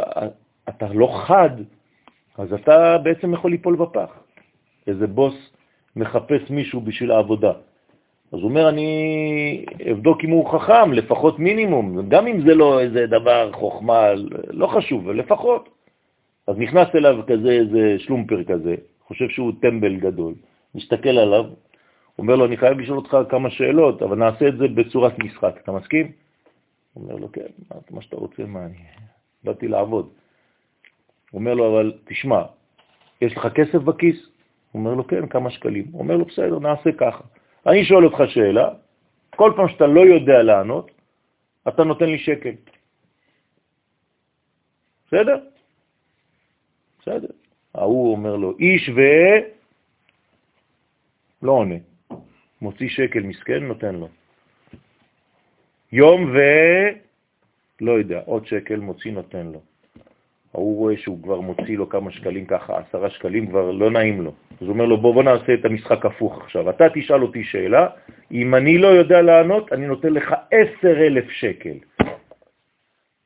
אז השלומפר שואל את הבוס, טוב, מה יש לו בבוקר עשר רגליים, ב-12 שש רגליים ובערב שלוש? אז הבוס מסתכל עליו ואומר לו, וואלה, תפסת אותי, לא יודע. אומר לו, עשר אלף שקל אתה חייב לי. מוציא עשר אלף שקל. אומר לו הבוס לשלומפר, נו, עכשיו תגיד לי אתה את התשובה. אומר לו, לא יודע, קח שקל.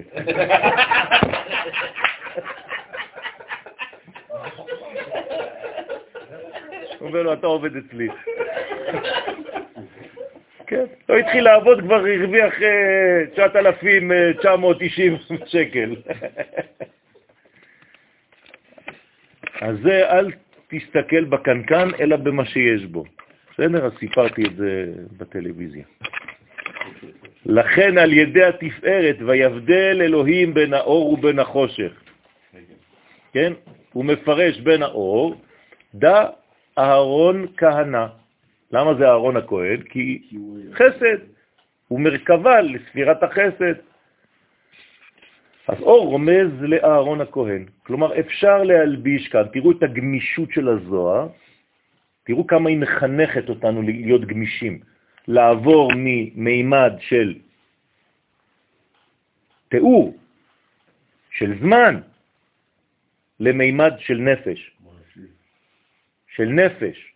כלומר, אתה יכול לשחק בעצם בין הזמן, בין הצבע, בין הנפש. הראש שלך מתפתח, אתה מבין? אתה רואה עכשיו צבע לבן, כי זה חסדים, אתה יודע שזה יום ראשון בשבוע, אתה יודע שזה צד ימין, אתה יודע שזה אהרון הכהן. אתם מבינים מה אני אומר? אבל אמרנו שזה אברהם. אותו דבר. תהיה גמיש, תהיה גמיש. אותו דבר, לא, זה לא זה או זה, נכון. זה יש- גם. יש גם... בסדר? אז אברהם זה השורש לכל הדבר הזה, כן, ואהרון מגלה את זה בחיים.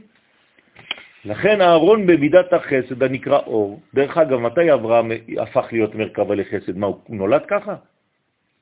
רק בגיל 100. אתם, אתם חושבים שהוא נולד ככה? לא, אברהם הפך להיות מרכבה לחסד. מתי התורה מגלה בכלל שאברהם עושה חסד? מאיפה זה יצא לנו? רק שהוא מקבל את האורחים, נכון? סיפור אחד בתורה הפכה את אברהם לזה. מתי זה קרה? אחרי ברית מילה. לא פתחת את הברית, אין כלום בכלל. ובין החושך, דע קורח. תשימו לב עכשיו את, את, את, את האינטליגנציה של הזוהר. אתה היית אולי בוחר במישהו אחר. מה הוא משווה כאן? אהרון וקורח. בסדר? אנחנו חשבנו שהמחלוקת של קורח היא נגד משה. משה. פה הזוהר נותן לך עכשיו רעיון חדש, הוא אומר לך, כוח זה אנטיתזה של אהרון. קורח הוא חושך, רומז על קורח שהיה במידת הגבורה הנקראת חושך. ואמר משה שהיה מושרש בתפארת, עכשיו משה בא שהוא הקו האמצעי בין אהרון לבין קורח, לי יתחזה להפרשה מחלוקת, לי ראוי להפריש המחלוקת של קורח, כלומר לי, אני עכשיו הולך לעשות מזה קו אמצעי. אני משה. הבנתם? אני לוקח את אהרון הכהן, אני לוקח את קורח, לא זורק את, קורח, את קורח לזבל. קורח הוא חשוב לי. עובדה הוא כתוב בתורה, הלוואי עלינו. נכון? כל הסיפור שלו כתוב בתורה. זה לא פשוט, גם פרעה יכול להשוויץ ולהגיד, אתה כתוב בתורה, אתה בכלל, אני תראה כמה פרשיות יש לי עליי. כן? נכון. עכשיו, למה? כי, כי זה, הם חשובים, הם אלמנטים חשובים, אל תזרוק אותם לזבל. עוד חינוך לא נכון, שכל הרעים, כן? לא, תלמד מהדבר הזה. אם התורה כתבה את זה שם, היא יודעת למה. היא רוצה שתלמד מזה משהו. מגיע ליכולת של לברך על הרעה כמו על הטובה. אז זה לעתיד לבוא בעזרת השם, אבל מאיפה זה בא? מהראייה הכוללת. בסדר? ולהשלים ולחבר את קורח עם אהרון, לחבר את קורח עם אהרון. דאנה אי דיוקנה דטוב דלעילה, שאני הוא צורת הטוב שלמעלה, אני משה. כי אני מושרש בתפארת המכריע וממזג את הגבורה עם החסד. אני צריך למזג בין אח שלי, אהרון, לבין קורח. אבל חזה דהתדבק כוח בחשוכה דסיטרא אחרא. הבעיה זה ש... עוד פעם, מה התכונה שחז ושלום יכולה להפיל? שכשהגבורה שהיא באה להלביש, היא כבר לא רואה את התוכן. אמרנו את זה קודם. כן? אוטמית. זה כמו אחד שאתה אומר לו, תיזהר למי אתה נותן צדקה. מה הוא עושה? לא נותן יותר. אל תלך לשם. כן, הרב שלי אמר לי להיזהר. סגרת הכל. לכן ראה משה, מה? סליחה? למעשה, אהרון היה חייב את קורח. נו, זה מה שאנחנו אומרים פה. וזה ראה משה רבנו. לא, אבל משה עכשיו רואה שקורח הלך יותר מדי רחוק בגבורה שלו. הגבורה שלו במקום להיות לבוש לחסד, היא הפכה להיות מסך מסתיר. שקורח לא רצה להיכלל עם החסד של אהרון, ועל ידי זה נדבק בחושך, שהוא סיגי הגבורות שמשם נמשך הסטרה אחת. כלומר, זה, זה צעד אחד יותר מדי, ואתה כבר בחוץ. ובזה ואקריש ובדה דבראשית, הכחיש בעצם קורח את מעשה בראשית, שאז שיתף ומיזג הקדוש ברוך הוא את הדין עם הרחמים. כלומר, אם קורח היה קצת יותר חכם, היה עוצר בזמן. היה עוצר בזמן ולא היה נופל בתוך הבור. כן, ב, כמו בסרטים המצוירים, נכון? לפעמים הוא יוצא והוא פתאום באוויר. כן, אז הוא מסתכל ככה ועושה כמה צעדים בזה, אבל או שהוא נופל או שהוא מצליח לחזור. כן.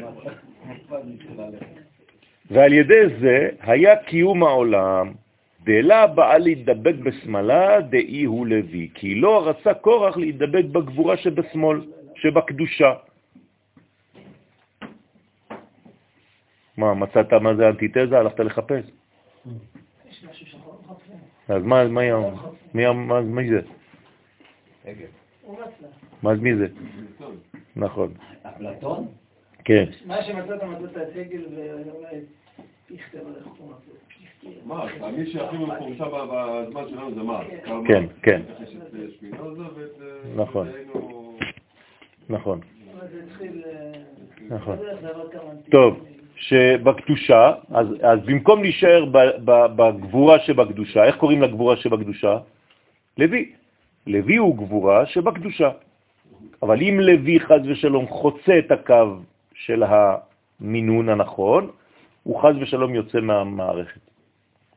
אותו דבר בחסד. חסד לאומים חטאת. יש חסד שהוא לא טוב.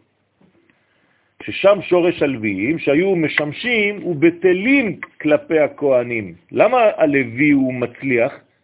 כשהוא בטל לכהן, הוא בטל לחסד. כלומר, כל מה שתעשה צריך להיות בעצם במגמה שהחסד ימשיך לזרום דרכך. הבנתם? אל תעצרו את החסד בחיים שלכם. ששורשם בחסד, ועל ידי זה הוא קיום העולם. זה השפעה, נתינה. נכון, וקורח לא רצה בזה. לכן אמר הקדוש ברוך הוא למשה ולאהרון, היבדלו מתוך העדה הזאת, ואכלה אותם כרג- כרגע. כן. זאת אומרת, יש כבר אובר. על, כי על ידי שנתדבק קורח בחושך של הסיטרא אחרא, כבר בצד השני, עורר עליו את מידת הדין הקשה, עד שירד חיים שעולה. ורזה דמילה וסוד הדבר של הבדלת קורח מן הקדושה נרמז במה שכתוב, ויבדל אלוהים בין האור ובין החושך. אתם מבינים? כל זה בבראשית. כלומר, הסיפור של קורח רק מתאר בסיפור את מה שהיה כבר בבריאת העולם.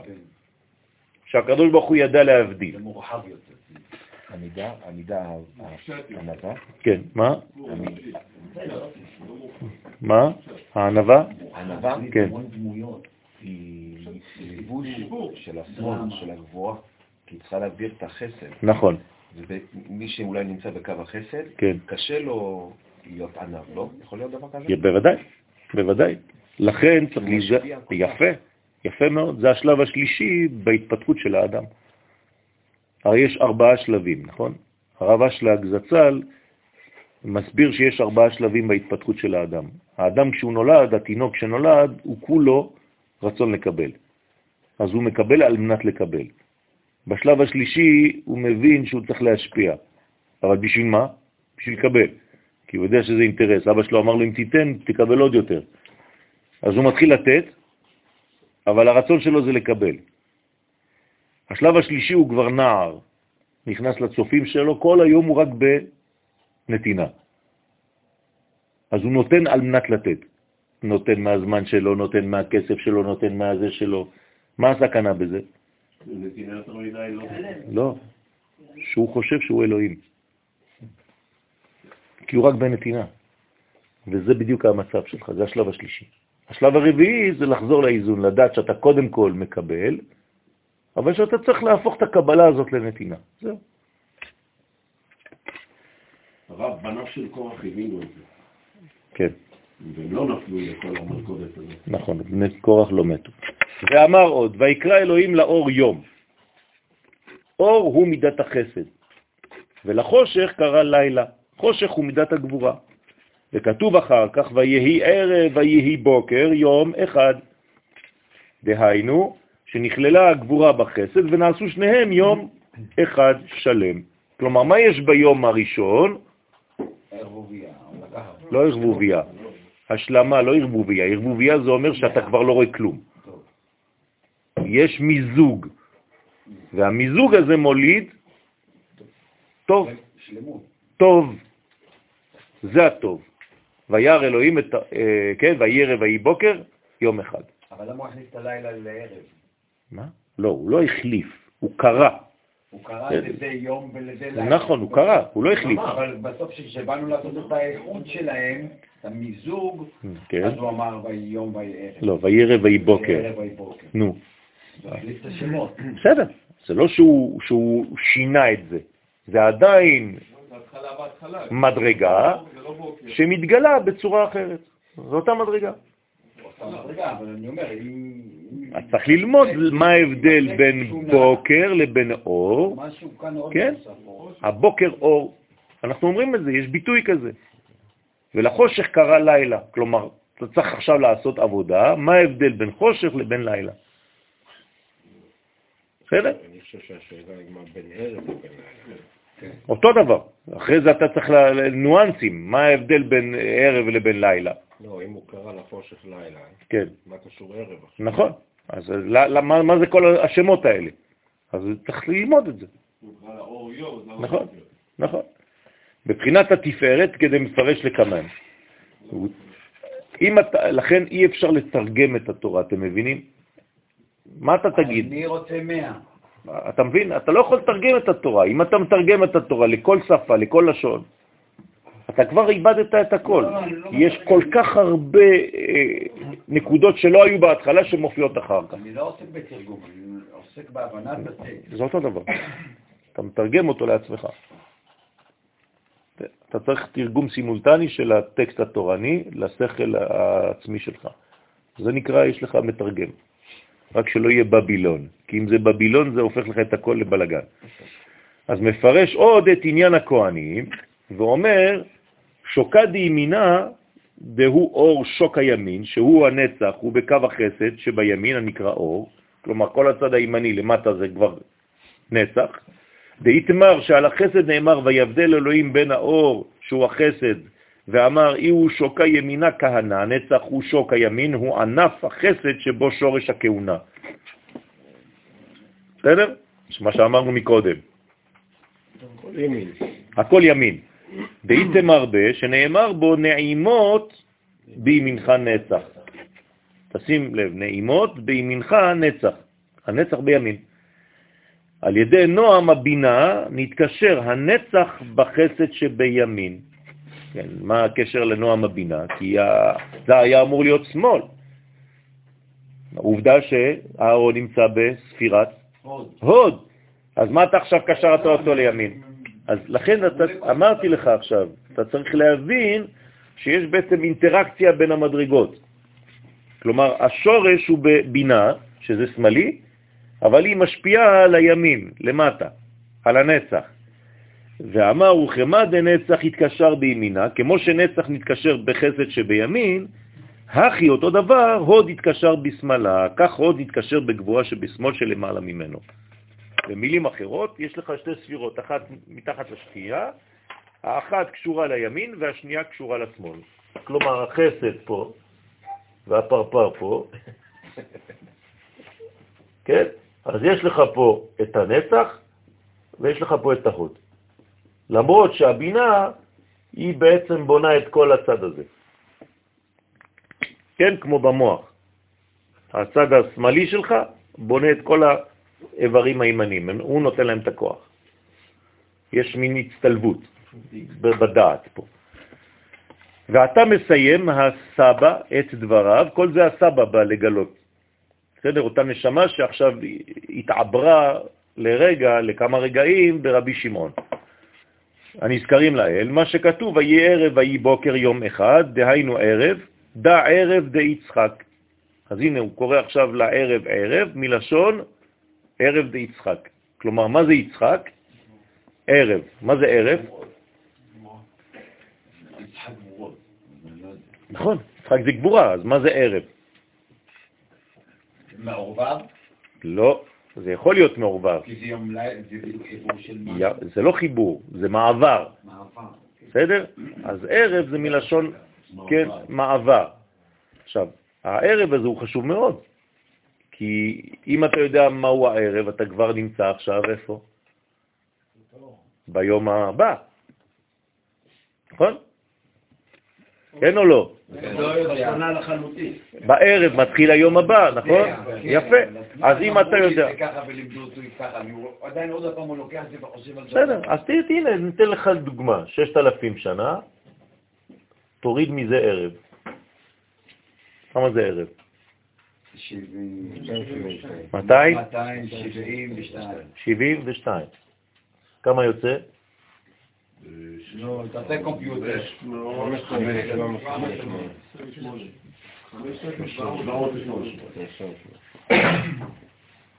מה זה? מה קרה פה? זה ערב. ערב היום השביעי, כי אנחנו, אתה עולה ליום השביעי. כלומר, מהערב הזה, מהשנה הזאת, התחיל בעצם שלב היום הבא, שהוא הגאולה. אז תראה מה קרה בעולם בתאריך הזה. איזה תאריך זה בלועזית? אה?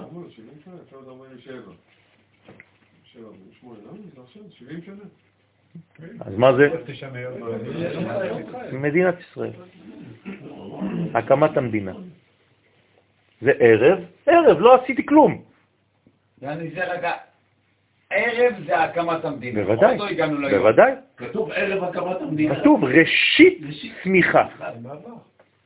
זה לא סתם מה שהרבנות הראשית לישראל החליטה דברים. זה הרבנות הראשית, זה לא אנשים סתם שבאו. היום אתה נקבע כבר לפני זה. אתה מבין? הוא נקבע, אבל אני צריך לגלות אותו. בטח שהוא נקבע, מבריאת העולם הוא נקבע, כמו כל חג. אבל אני צריך לשלוף אותו. זאת אומרת שצריך להפוך אותו לחג, צריך מישהו להלך את זה עכשיו. להלכה של חג. אז איך קוראים לערב? יצחק. כלומר, מפה תתחיל גבורה. באמת, בחו"ל היינו חייבים רואים. אתה חייב גבורה, לכן הגאולה צריכה להיות בגבורה. זה ערב של יצחק, שהוא סוד הגבורה, ונכלל עמה ההוד, בוקר, דה בוקר דאברהם. זהו בוקר של אברהם שהוא סוד החסד ונכלל עמו הנצח, והם נכללים יחד ונעשים יום אחד, על ידי עמודה דאמצעיתא. כל זה הופך להיות, זה מנגנון שהופך להיות אחד, על ידי עמודה אמצעי וצדיק והתפארת, יוסף, משה רבנו, לא חשוב עכשיו. וצדיק הוא היסוד המכריע ביניהם, בין חסד וגבורה ונצח ועוד. דחשבינן חד שהם נחשבים לאחד. במילים אחרות, אתה לא יכול להגיע לקו אמצעי אם אין לך גם את הימין וגם את השמאל. חייב. אי אפשר אחרת.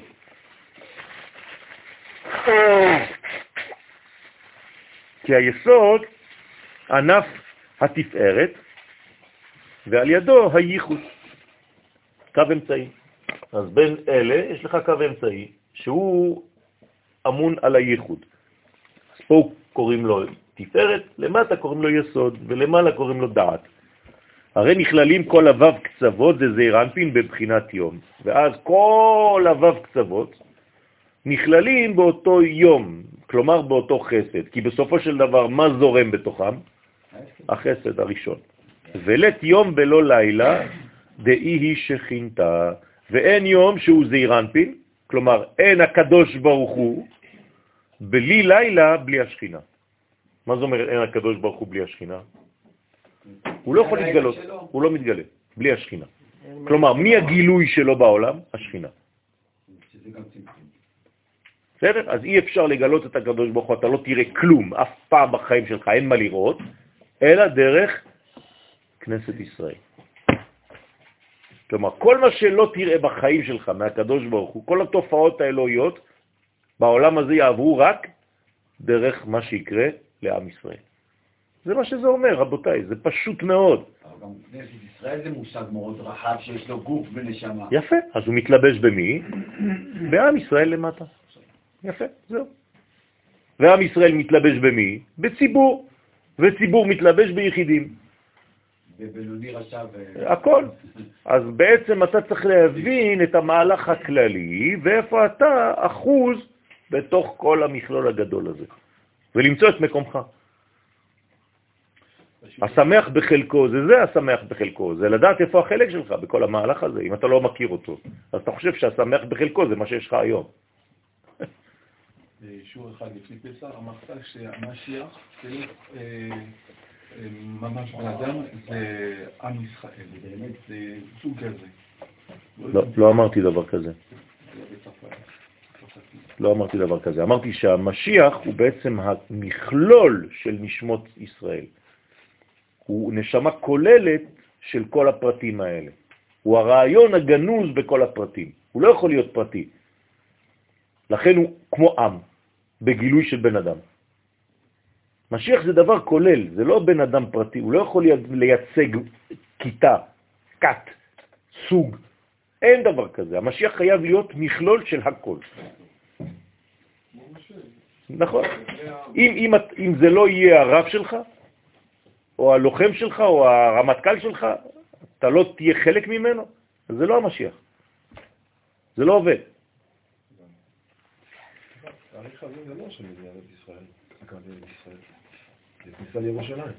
כניסה לירושלים. כן. כי מלכה בלה מטרוניתא, לאו מלכה יהיו. אז הנה, מלך בלי מלכה אינו מלך. איך, אנחנו אומרים את זה בלשוננו היום? מלך בלא עם. זה אותו דבר. המושג עם זה המושג כאן הכהן, הכהן הגדול. שמה? הוא חייב להיות אה, עם אישה. כן. למה הוא חייב להיות עם אישה? כי הוא חייב להיות שלם. אוקיי. הוא לא יכול להיכנס לקודש הקודשים כשהוא לא שלם. נכון. אז מה, מה זה אומר? זה אומר שעל אותו עיקרון הוא כמו מלך. אנחנו משווים אותו כמו מלך בלי עם. כן. זאת אומרת שבעצם השלמות היא חייבת לבוא משני ההפכים האלה. וזאת תכלית עבודת בני ישראל, הנה, רק תרשמו לכם את זה בכניסה לבית. זהו. אתם יכולים לסגור את כל הספרים. וזאת תכלית עבודת בני ישראל, לייחד את הקדוש ברוך הוא ואת השכינה. זהו, זה מה שבאת לעשות. איך אתה עושה את זה? על ידי כל מה שצריך לעשות כדי לגרום לכך. אבל אם אין לך את הרעיון הזה, אם אתה לא מבין שזאת התכלית, כן, אז יש בעיה. אבל יש הרבה איכים, כל אחד אומר זה האיך שלי. זה לא חשוב, זה לא משנה. הרעיון הכללי צריך להיות אותו רעיון. אם אתה עושה את זה בשביל הרעיון הכללי, זה נקרא מחלוקת שהיא לשם שמיים. סופה להתקיים. יפה, זהו. אני לא סותר את השיטה הזאת או את השיטה הזאת, בתנאי שהכל רק לגילוי הדבר הזה. אז אתה לגיטימי. אם זה לא לגילוי הדבר הזה, זה לא לגיטימי, חס ושלום. איפה זה קורה? מה? איפה צריך ללכת הקדוש ברוך הוא והשכינה? פה, בעולם הזה. פה. בוודאי. לבינך. הרי הייחוד זה ירידתו של הגבר לקומת האישה. לכן הגמרא תגיד לך מה הוא צריך לעשות, להתכופף לגובה שלה. לא היא צריכה לעלות לגובה שלו, הוא צריך להתכופף לקומה שלה. אתה מבין?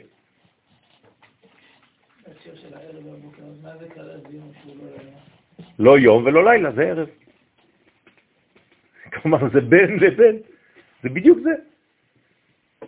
כלומר, כשיהיה ערב שהוא כבר לא יום וכבר לא לילה כי הוא ביניהם, בין. אז אתה תדע שמתחיל השלב של הגאולה. ואז יהיה אור. לעת ערב יהיה אור. לא כתוב יהיה יום. אתה מבין את הניואנס? זה הולך בכיוון של מה שהוא אמר. לעת ערב, כלומר בין הארבעים, בערב של הזמן, יתחיל להיות אור, להתעורר האור של הגאולה. זהו. מה זה לעת? זה זה לא זמן. להפך. נקודה זה הזמן הכי מדויק. הכי מדויק. כלומר, יפה. זה נקודה, זה לא הזמן כל שנייה. זה בדיוק העניין.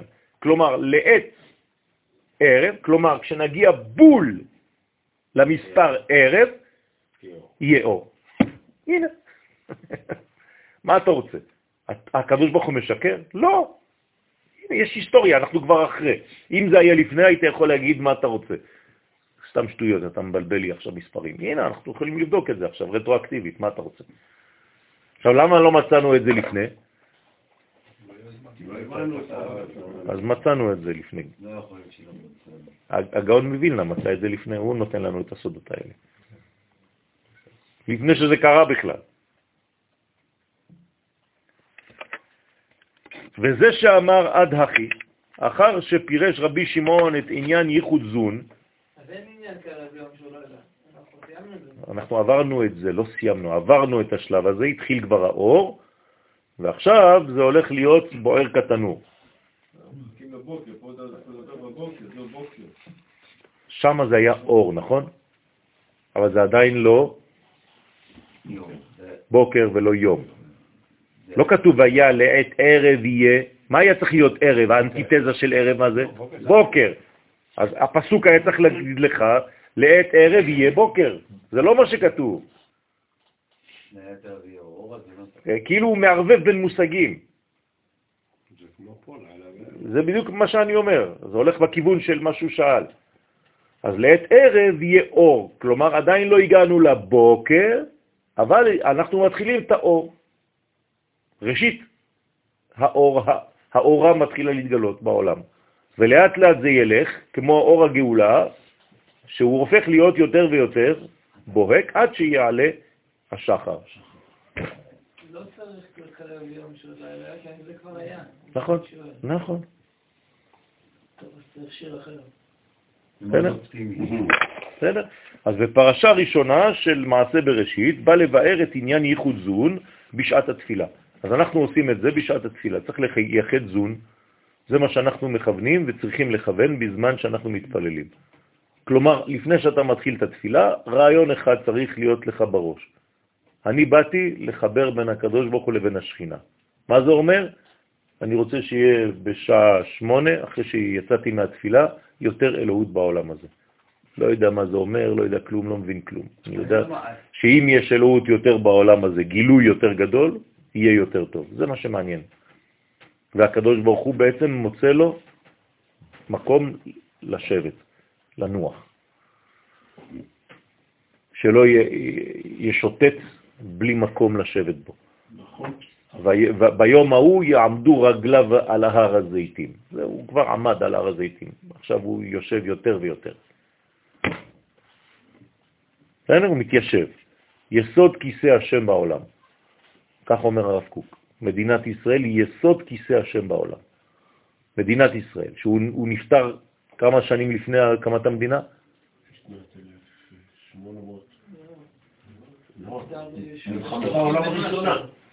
כלומר 15 שנה לפני המדינה, לפני קום המדינה, והוא כבר קורא לזה מדינת ישראל, למרות שהשם עוד לא קיים.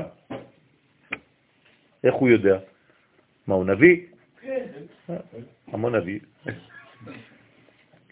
וזה שאמר, הקל הסליק ומתפוצץ ברומי רקיעין, והעם ואמר, הנה כל עולה ומתפוצץ ברומי רקיעים, רוצה לומר, כל גדול התעורר בהיכלות של עולם הבריאה, הנקראים רקיעים, ואומר, מה שיריין קדישאן דמטיבתא דרקיע דלעילה ותתא.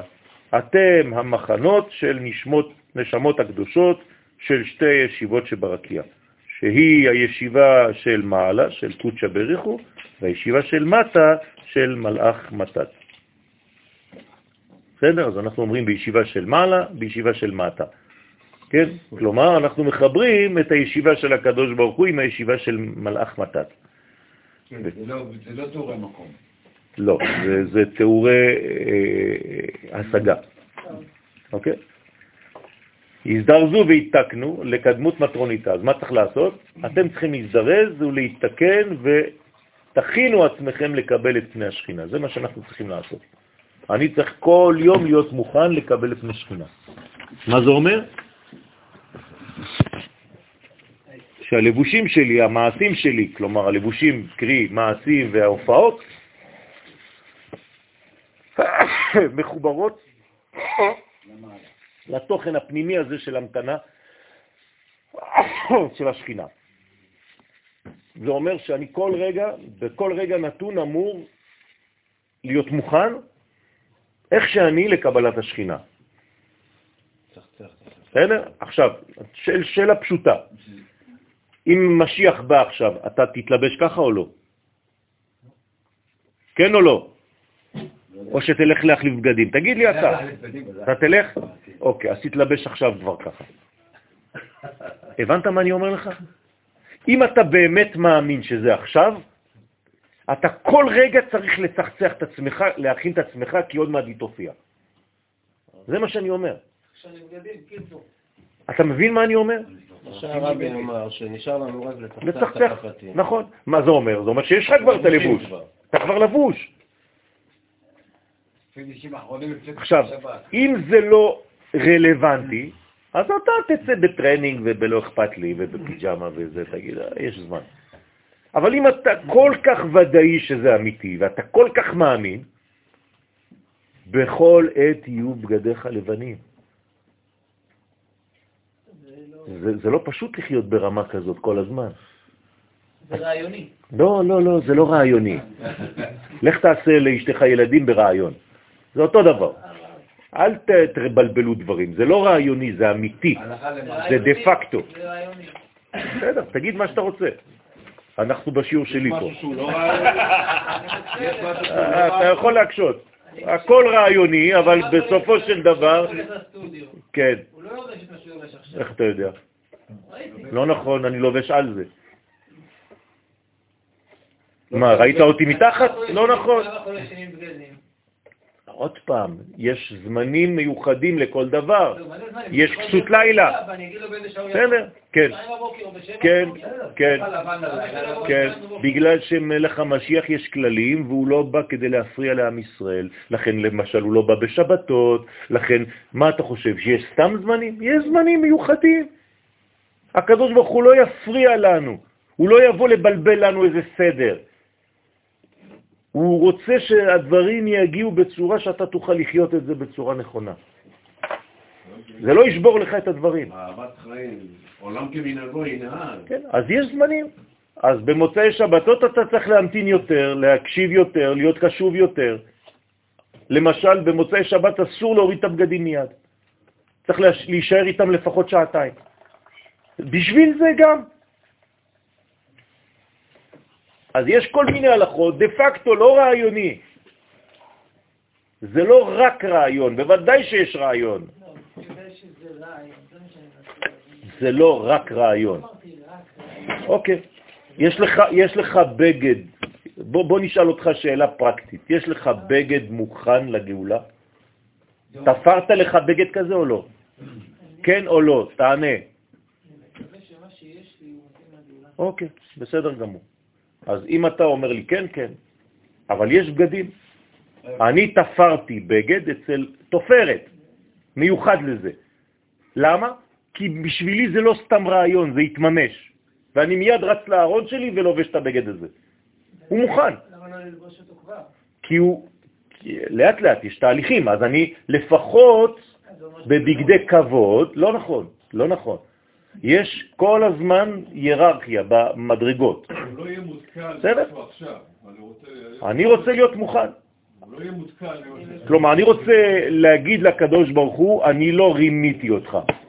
אני האמנתי בך עד הסוף. אתה אמרת לי שמלך המשיח קרוב, גדולי ישראל אמרו לי את זה, הלכתי לתפור לעצמי לבוש. עכשיו הלבוש הזה אולי קצת אה, צר עליי בגלל שהייתי קצת יותר רזה, אני הולך לעשות עוד אחד, מה לעשות?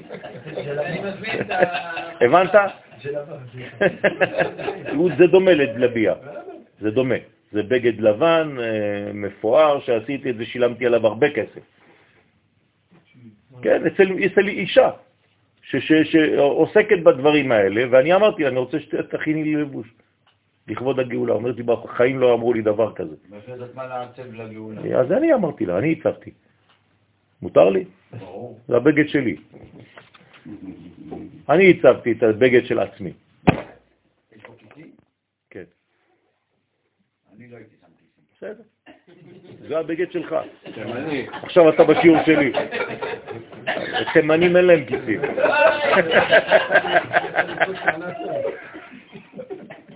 גם הסוכריות שאתה זורק זה עם גומי. זה חוזר. ואם לא יחזור תקטע את אבן. אתה רוצה לרדת עליי? לא. טוב. לקבל נכון. זה מה שאני רוצה שתצאו עם זה, עם ההבנה הזאת. ולא תיאוריה, ולא רעיוני בלבד. אמיתי. בסדר? תעשה את כל מה שאתה יכול שזה יהיה כמה שיותר עכשיו. שלא תתחיל לרוץ כמו איזה משוגע, לא מוכן, לא יודע מה, מי, מו, מי נגד מי ומי זה. ויש תור ארוך לדופרת. זה מתחבר אבל מה שהרב בהתחלה. נכון. כשאדם מאוחד במעשים הפרטיים כן, שלו, אמרתי שהמעשים הפרטיים הם טובים בתנאי שהם מחוברים לרעיון הכללי. לא אמרתי שאין מעשים פרטיים, אל תגידו לי מה שלא אמרתי. אבל האם המעשים הפרטיים שלך והדאגה הפרטית שלך היא מעוגנת בסוד הכללי הזה של הקדוש ברוך הוא שמתחבר עם השכינה, תעשה מה שאתה רוצה בכללי, בפרטי. להפך, הפרטי שלך צריך, צריך להיות כמה שיותר קרוב לרעיון הכללי הזה. לא אומר שצריך לזלזל בחיים הפרטיים ובדאגה שלי, בתורה שלי, במצוות שלי. לא אמרתי דבר כזה. אמרתי רק שאל תנתק את זה מהרעיון הכללי ששוזר את כל המערכת. אם לא, זה ממש חז ושלום עבודה זרה. לכן, מה עושים בזמן התפילה? כן? תזדרזו ותתקנו ותכינו עצמכם לקבל את פני השכינה. דקאתיה למעל קדם מלכה, שהיא באה ועולה מעולם הבריאה לעולם האצילות. להיכנס לפני המלך. עכשיו, למה אני אומר את זה? למה אני כל הזמן בכל שיעור מדבר על עלייה של בני ישראל לארץ? בגלל זה. כי זה נקרא להיכנס, לחזור לעולם האצילות. הנה, עכשיו מורי ורבי שולח אותי לעוד סמינר. כן? אז אה, בינתיים אה, עניתי לו בשלילה, שאני לא, לא, לא יכול, מקווה שהוא ימצא מישהו בעזרת השם. בכמה קישוטים דפיקודין בעשה, בכמה קישוטים של קיום מצוות עשה שמקיימים בשעת התפילה. התפילה זה מורכב, זה הרבה דברים, זה משוכלל מאוד. דהיינו על ידי שמתקשתה השכינה מעליית המן של קיום מצוות ציצית ותפילין וקריאת שמה ותפילה. למה אתה מתלבש? זה לבוש. כל זה זה הכנה לזיווג. הנה, עוד לבוש. אתה מוכן ליום הגדול הזה. מתי? בתפילה שלך. אז בתפילה שלך יש לך לבושים מיוחדים. הנה עוד עובדה, זה לא סתם רעיוני. אין יותר מהודר מאשר להיות עם טלית ותפילין. זה הקישוטים שלה. יפה. אבל כל זה, זה, זה מראה שאתה נמצא שם. אז יש לך כבר רעיון. כשיבוא מלך המשיח, עם הבגד שעשית לעצמך, תליד ותפילין. שכל אחת מהן היא מצוות עשה דאורייתא. אז קומו משריה לקדמותה, קומו צאו כן, המחנות של הנשמות הקדושות לקבל את פניה. צריך ללכת לקבל את פניה, זה לא יכול להיות שהיא תיכנס בך. זה כמו מי שהשבת נכנסת בו, הוא אף פעם לא מוכן. זה לא נורמלי, זה לא נורמלי. כי אתם, אתם פשוט מכניסים את השבת, כן, כאילו שזה, אין כבר ברירה, זהו, נגמר. אני כל הזמן מחלל שבת בקצוות. למה אתה חי ככה? אני לא מבין אותך. מבחינתי שבת נכנסת ב-12, לא חשוב באיזה יום בשנה. לא מעניין אותי כבר, אני ב-12 בצהריים מוכן לשבת, נגמר הסיפור. אם היו אומרים לך היום שהחג נכנס ב-12, היית מוכן? יפה, אז אני קבעתי לעצמי שמבחינתי הכל מתחיל ב-12, בחורף, בקיץ, לא מעניין אותי. מה אלא מה? מה עושים אנשים? כשזה נכנס ב-4, זה 4 ו-5 ו-10 הם עדיין לא מוכנים. בחורף, כשזה נכנס בשבע, גם שם הם לא מוכנים, כי זה תמיד על הקסקס. תפסיק, למה אתה חי ככה? אז זה מראה שאתה בכלל לא מכבד בכלל את השבת. כי אתה עד הרגע האחרון רץ כמו משוגע וזה... כן, כאילו אין, יותר, אין לי אפשרות כבר. הייתי רוצה עוד להמשיך, אבל אה, איזה בסה. היא באה. היא באה. נפלה עליי. לא, זה לא בסה, אתה הולך להביא אותה. אתה נוסע, יש לך שעה נסיעה לתחנת רכבת כדי להמתין שמה. אז בשביל זה אתה צריך כבר להיות לבוש, רחוץ, מקווה, בגדים, כוונות, לפחות שעה, שעה וחצי לפני. שיר השירים, מה אתה עושה? אתה בא כש, כשהקהל כבר נמצא בבוי קלה, אתה עושה טובה לאנושות? אתה מגיע ב- ב- בסוף, איזה אשרי? הלוואי והיית בא במנחה בכלל. מגיעים כמעט סוף ערבית. בשביל מה אתה בא? מה אתה עושה? אז כל הדברים האלה זה רק מראה איפה אתה נמצא בחיים שלך. בלי לשפוט אף אחד, אבל כל אחד יעשה חשבון איפה אני נמצא באמת. עד האחי, בין כך, כשהשלים כל הראשון את דבריו, הקלה תניאנה הווה מתערה לגבי מראה מפתחן. הנה כל שני התעורר אל בעל המפתחות, שהוא מלאך מתת, כן, השכינתה כאתיה למעה להיכלה דילה. הרי השכינה באה להיכנס להיכל שלה, שבעולם האצילות, וקרא הכל, אדוני שפתי תפתח. כן? זה, זה העניין, אתה לא אומר את זה בעמידה שלך, אתה אומר את זה בגלל שמישהו אחר אומר את זה כבר. אתה רק אומר מה שאומרים.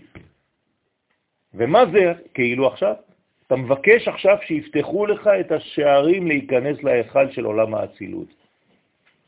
אז תחשבו על זה כשאתם אומרים אדני שפתי תפתח ופי יגיד תהילתך. אתה עכשיו מבקש את המפתחות שיפתחו לך את הדלת, זה כאילו עכשיו אתה עושה ככה.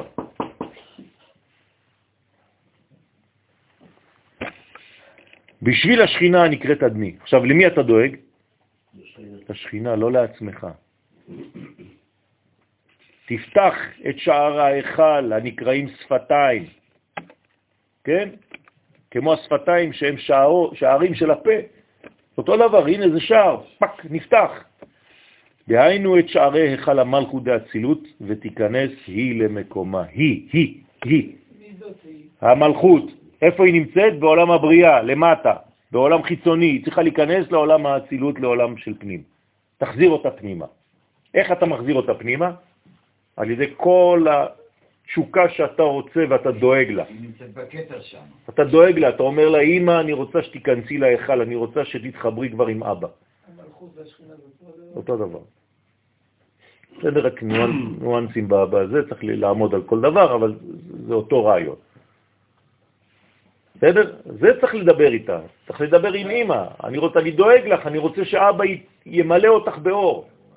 אמא זה אנחנו. כן, בנשמה הקולקטיבית שלנו. כן. מאוד מרגש. בטח שזה מרגש, זה חשוב מאוד. אבל אם אתה נכנס לעמידה שלך לבד, אז אתה לא שם בכלל, אתה עם הטלפון בכלל, במקרה הטוב. על מי אתה צוחק בכלל? מה אנחנו עושים? אני לא מדבר עליכם, אני מדבר על עצמי. אנחנו נמצאים שם באמת. כן. אני אגיד לכם דבר אה, שהוא מפחיד. אם היו עשרה אנשים שמתפללים באמת, הגאולה הייתה כבר באה. לא אני אומר את זה. הרמח"ל אומר את זה, רבי שמעון אומר את זה, גדולי ישראל אומרים את זה. זאת אומרת שאין עשרה אנשים שבאמת באמת פועלים כמו שצריך. איפה אנחנו? השם ירחם. יש לנו סיכוי. פשוט מאוד צריך להבין, קודם כל להפנים, אנחנו יכולים לשנות את העולם. את הכל, שני אנשים יכולים לשנות, אני ובני. ולכן רבי שמעון הביא את הגאולה. בזכות הזוהר זה מה שנפתח פה. זה מה שהוא אומר לנו. עכשיו, החבורה הזאת פה יכולה לשנות את הכל, את כל המציאות. לא כדי לעשות לנו שם, שיום אחד נהיה בטלוויזיה, הנה קבוצה בזכותה המשיח הגיע.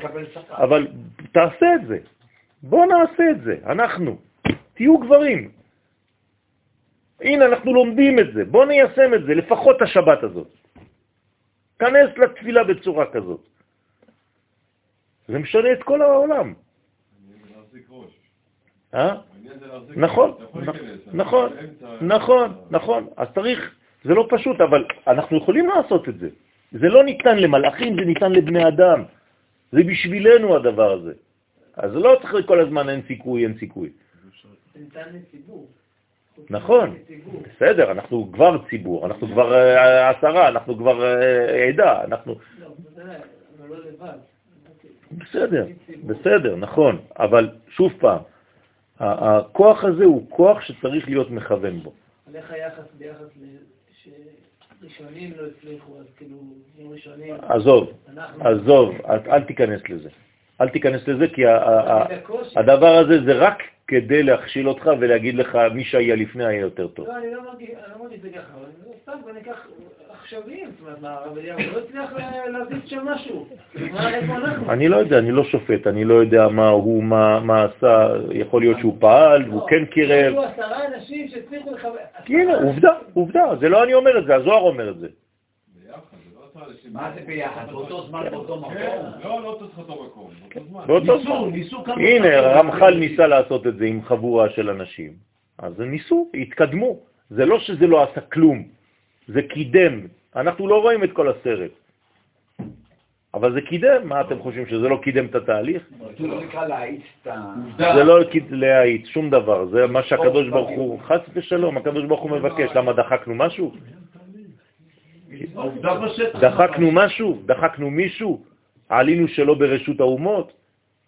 לא, הייתה הצבעה באו"ם, מה אתה רוצה לא, ממני? אני מדבר על התפילה. אותו דבר, להפך. לא נדחק.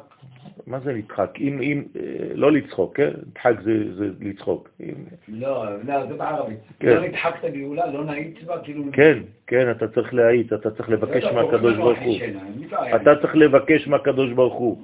תדמיין לך שהבן שלך אומר לך, אבא, אבא, תפסיק, זהו, ממש, תתגלה עכשיו. הוא כל הזמן בא ודופק לך בדלת, אבא, הגיע הזמן. מה, לא היית נענה לו? יפה. אם הוא בא ובוכה לך ואומר לך, ואתה מרגיש שזה מכל הנשמה, אבל אם הוא בא ואומר לך, אבא, אה, רק שנייה, רק שנייה, אה, אתה יכול להביא לי את הגאולה בבקשה? רק שנייה, אני צריך לענות לו, זה אוי אוי אוי, איזה באסה. אתה מדבר איתו בכלל? הוא, אתה, תגיד, אתה אומר לו, תגיד לי, אתה איתי, אתה בטלפון שלך, מה, עם מי אתה מדבר? אז אם היית איתי באמת, אז יכול להיות שבן אדם אחד, אפילו גויים מבינים שאנחנו לא מספיק מתפללים כמו שצריך בשביל הגאולה. והגויים דוחקים בנו להתפלל בכוונה יותר. דוחקים בנו, לא. וההוא זימנה מטרוניתא הילאה כנחתת לגבה, לקבללה. באותו זמן, בברכת אמת ויציב וכו' וכו', הערות המלכה העליונה שהיא לאה יורדת ממקומה מן עולם האצילות עד היכל קודש הקודשים של הבריאה. כלומר, עד הפתח של הבריאה, כדי לקבל את פני רחל. למה? כי רחל עכשיו עולה. מי נמצאת שם למעלה? לאה. אז לאה יורדת כדי לקבל את פני רחל, כמו שהמתים מקבלים את מי שעכשיו נפטר. תמיד באה איזה דמות מהעולם שכבר הלכה, לקבל את המת. אז המת, לפני שהוא מת, הוא רואה את כל המשפחה שלו, כל הנשמות, והוא נשאב לשם. אז זה אותו דבר. רחל, היא מתחילה לראות. עכשיו, מבחינה רעיונית, מה זה אומר? שכשאתה סמוך לעולם האצילות, אתה תתחיל לראות אורות גדולים של לאה, של עולם הבא, של תורת הקבלה, של תורת החסידות. זה מה שזה אומר. זה מצפה לך, זה מחכה לך. כל האורות הגדולים יורדים עד לפתח כדי לעזור לך לעלות. כי למה? כי הם רואים שיש לך תשוקה. בסדר? הבנתם את הרעיון? לאה זה עולם הבא, נכון? זה בינה.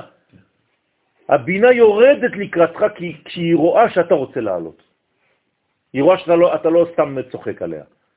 היא רואה שאתה אמיתי. אז היא יורדת, היא אומרת לך, בוא בני היקר, אני מחכה לך בזרועות פתוחות. בוודאי. לאה נמצאת בהיכל, בעולם האצילות, יורדת עד לפתח של קודש הקודשים של העולם שברה בחוץ, והיא אומרת לך, בוא, אני ראיתי שאתה עולה כדי להיכנס, אני בא ללוות אותך, ירדתי בכוונה. לאה עם מדרגה שנקראת ישראל, יותר גבוה. אצילות? לאט לאט, נעשה, סדר אחר כך, בשיעור אחר, לא עכשיו. המהות של אצילות? כן, זה הרחל. וללוות אותה לעולם האצילות, עיין שאר הכוונות, דרוש אמת ויציב. כלומר, זה מה שקורה באמת ויציב ונכון וקיים וישר ונאמן וכו'. בואו נסיים רק את הפסקה. בפיקודה קדמאה שתעלה בכוח מצווה ראשונה של עשרת הדיברות, שהיא מצוות אנוכי אדוני אלוהיך. מה זה המצווה הזאת? זה, זה מצווה זה? יפה מאוד. כלומר, מה זה המצווה הזאת? אמונה. אמונה אין יותר גדול מזה. הרמב"ם כותב בפתח שלו. אתם זוכרים מה, מה למדנו שבת שעברה? שבזכות האמונה לאן מגיעים? ברשע דלית ידע. שום כוח לא יכול להגיע למה שאמונה יכולה להגיע. אמונה זה הדבר הכי גדול. צריך ללמוד אמונה, צריך לאמן. להתאמן אמונה. בכמה קלים, בכמה קולות שהם הערות של ו' קצוות הנקראים קולות.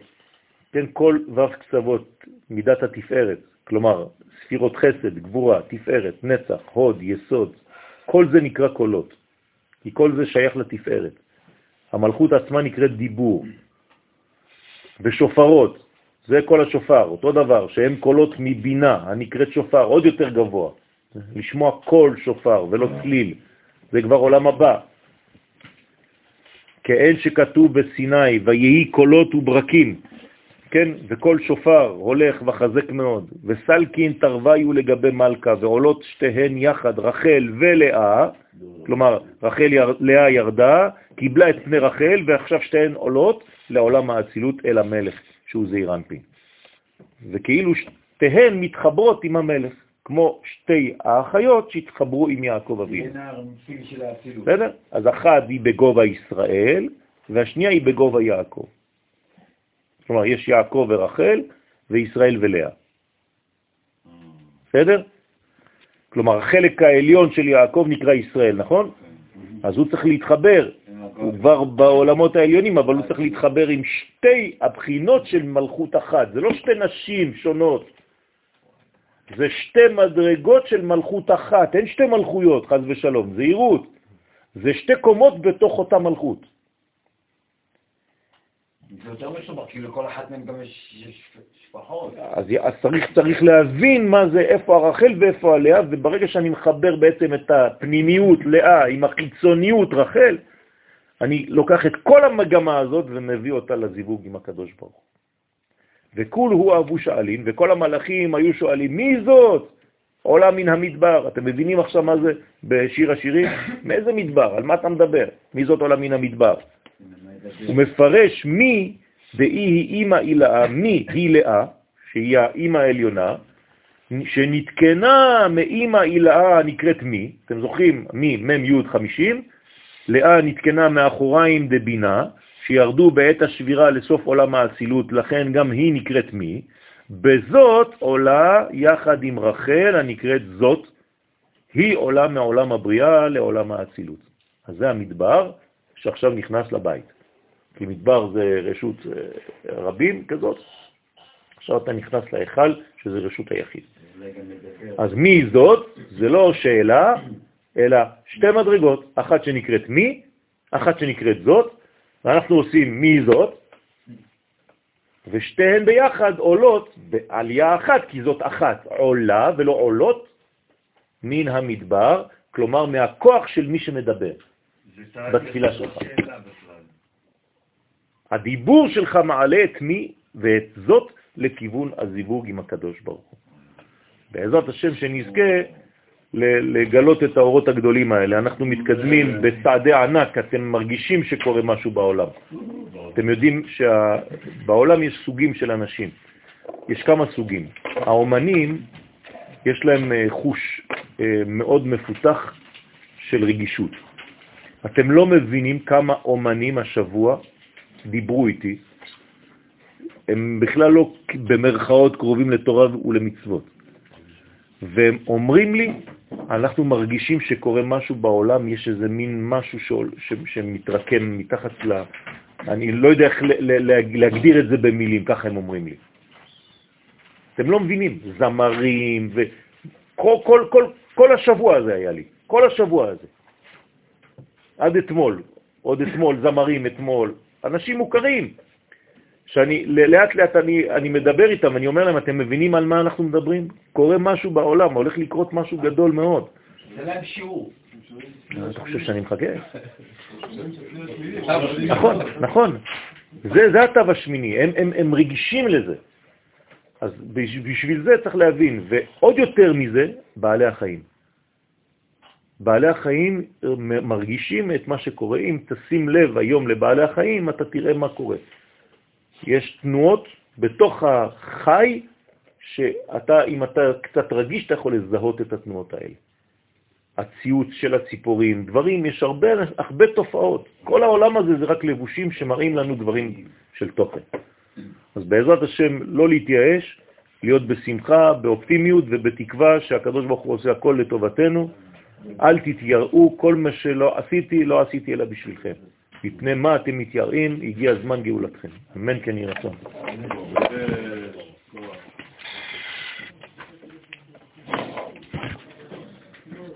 לא לשכוח שהשבת זה יום העצמאות, כן? השבת זה יום העצמאות, כולל כל השבוע. אמן.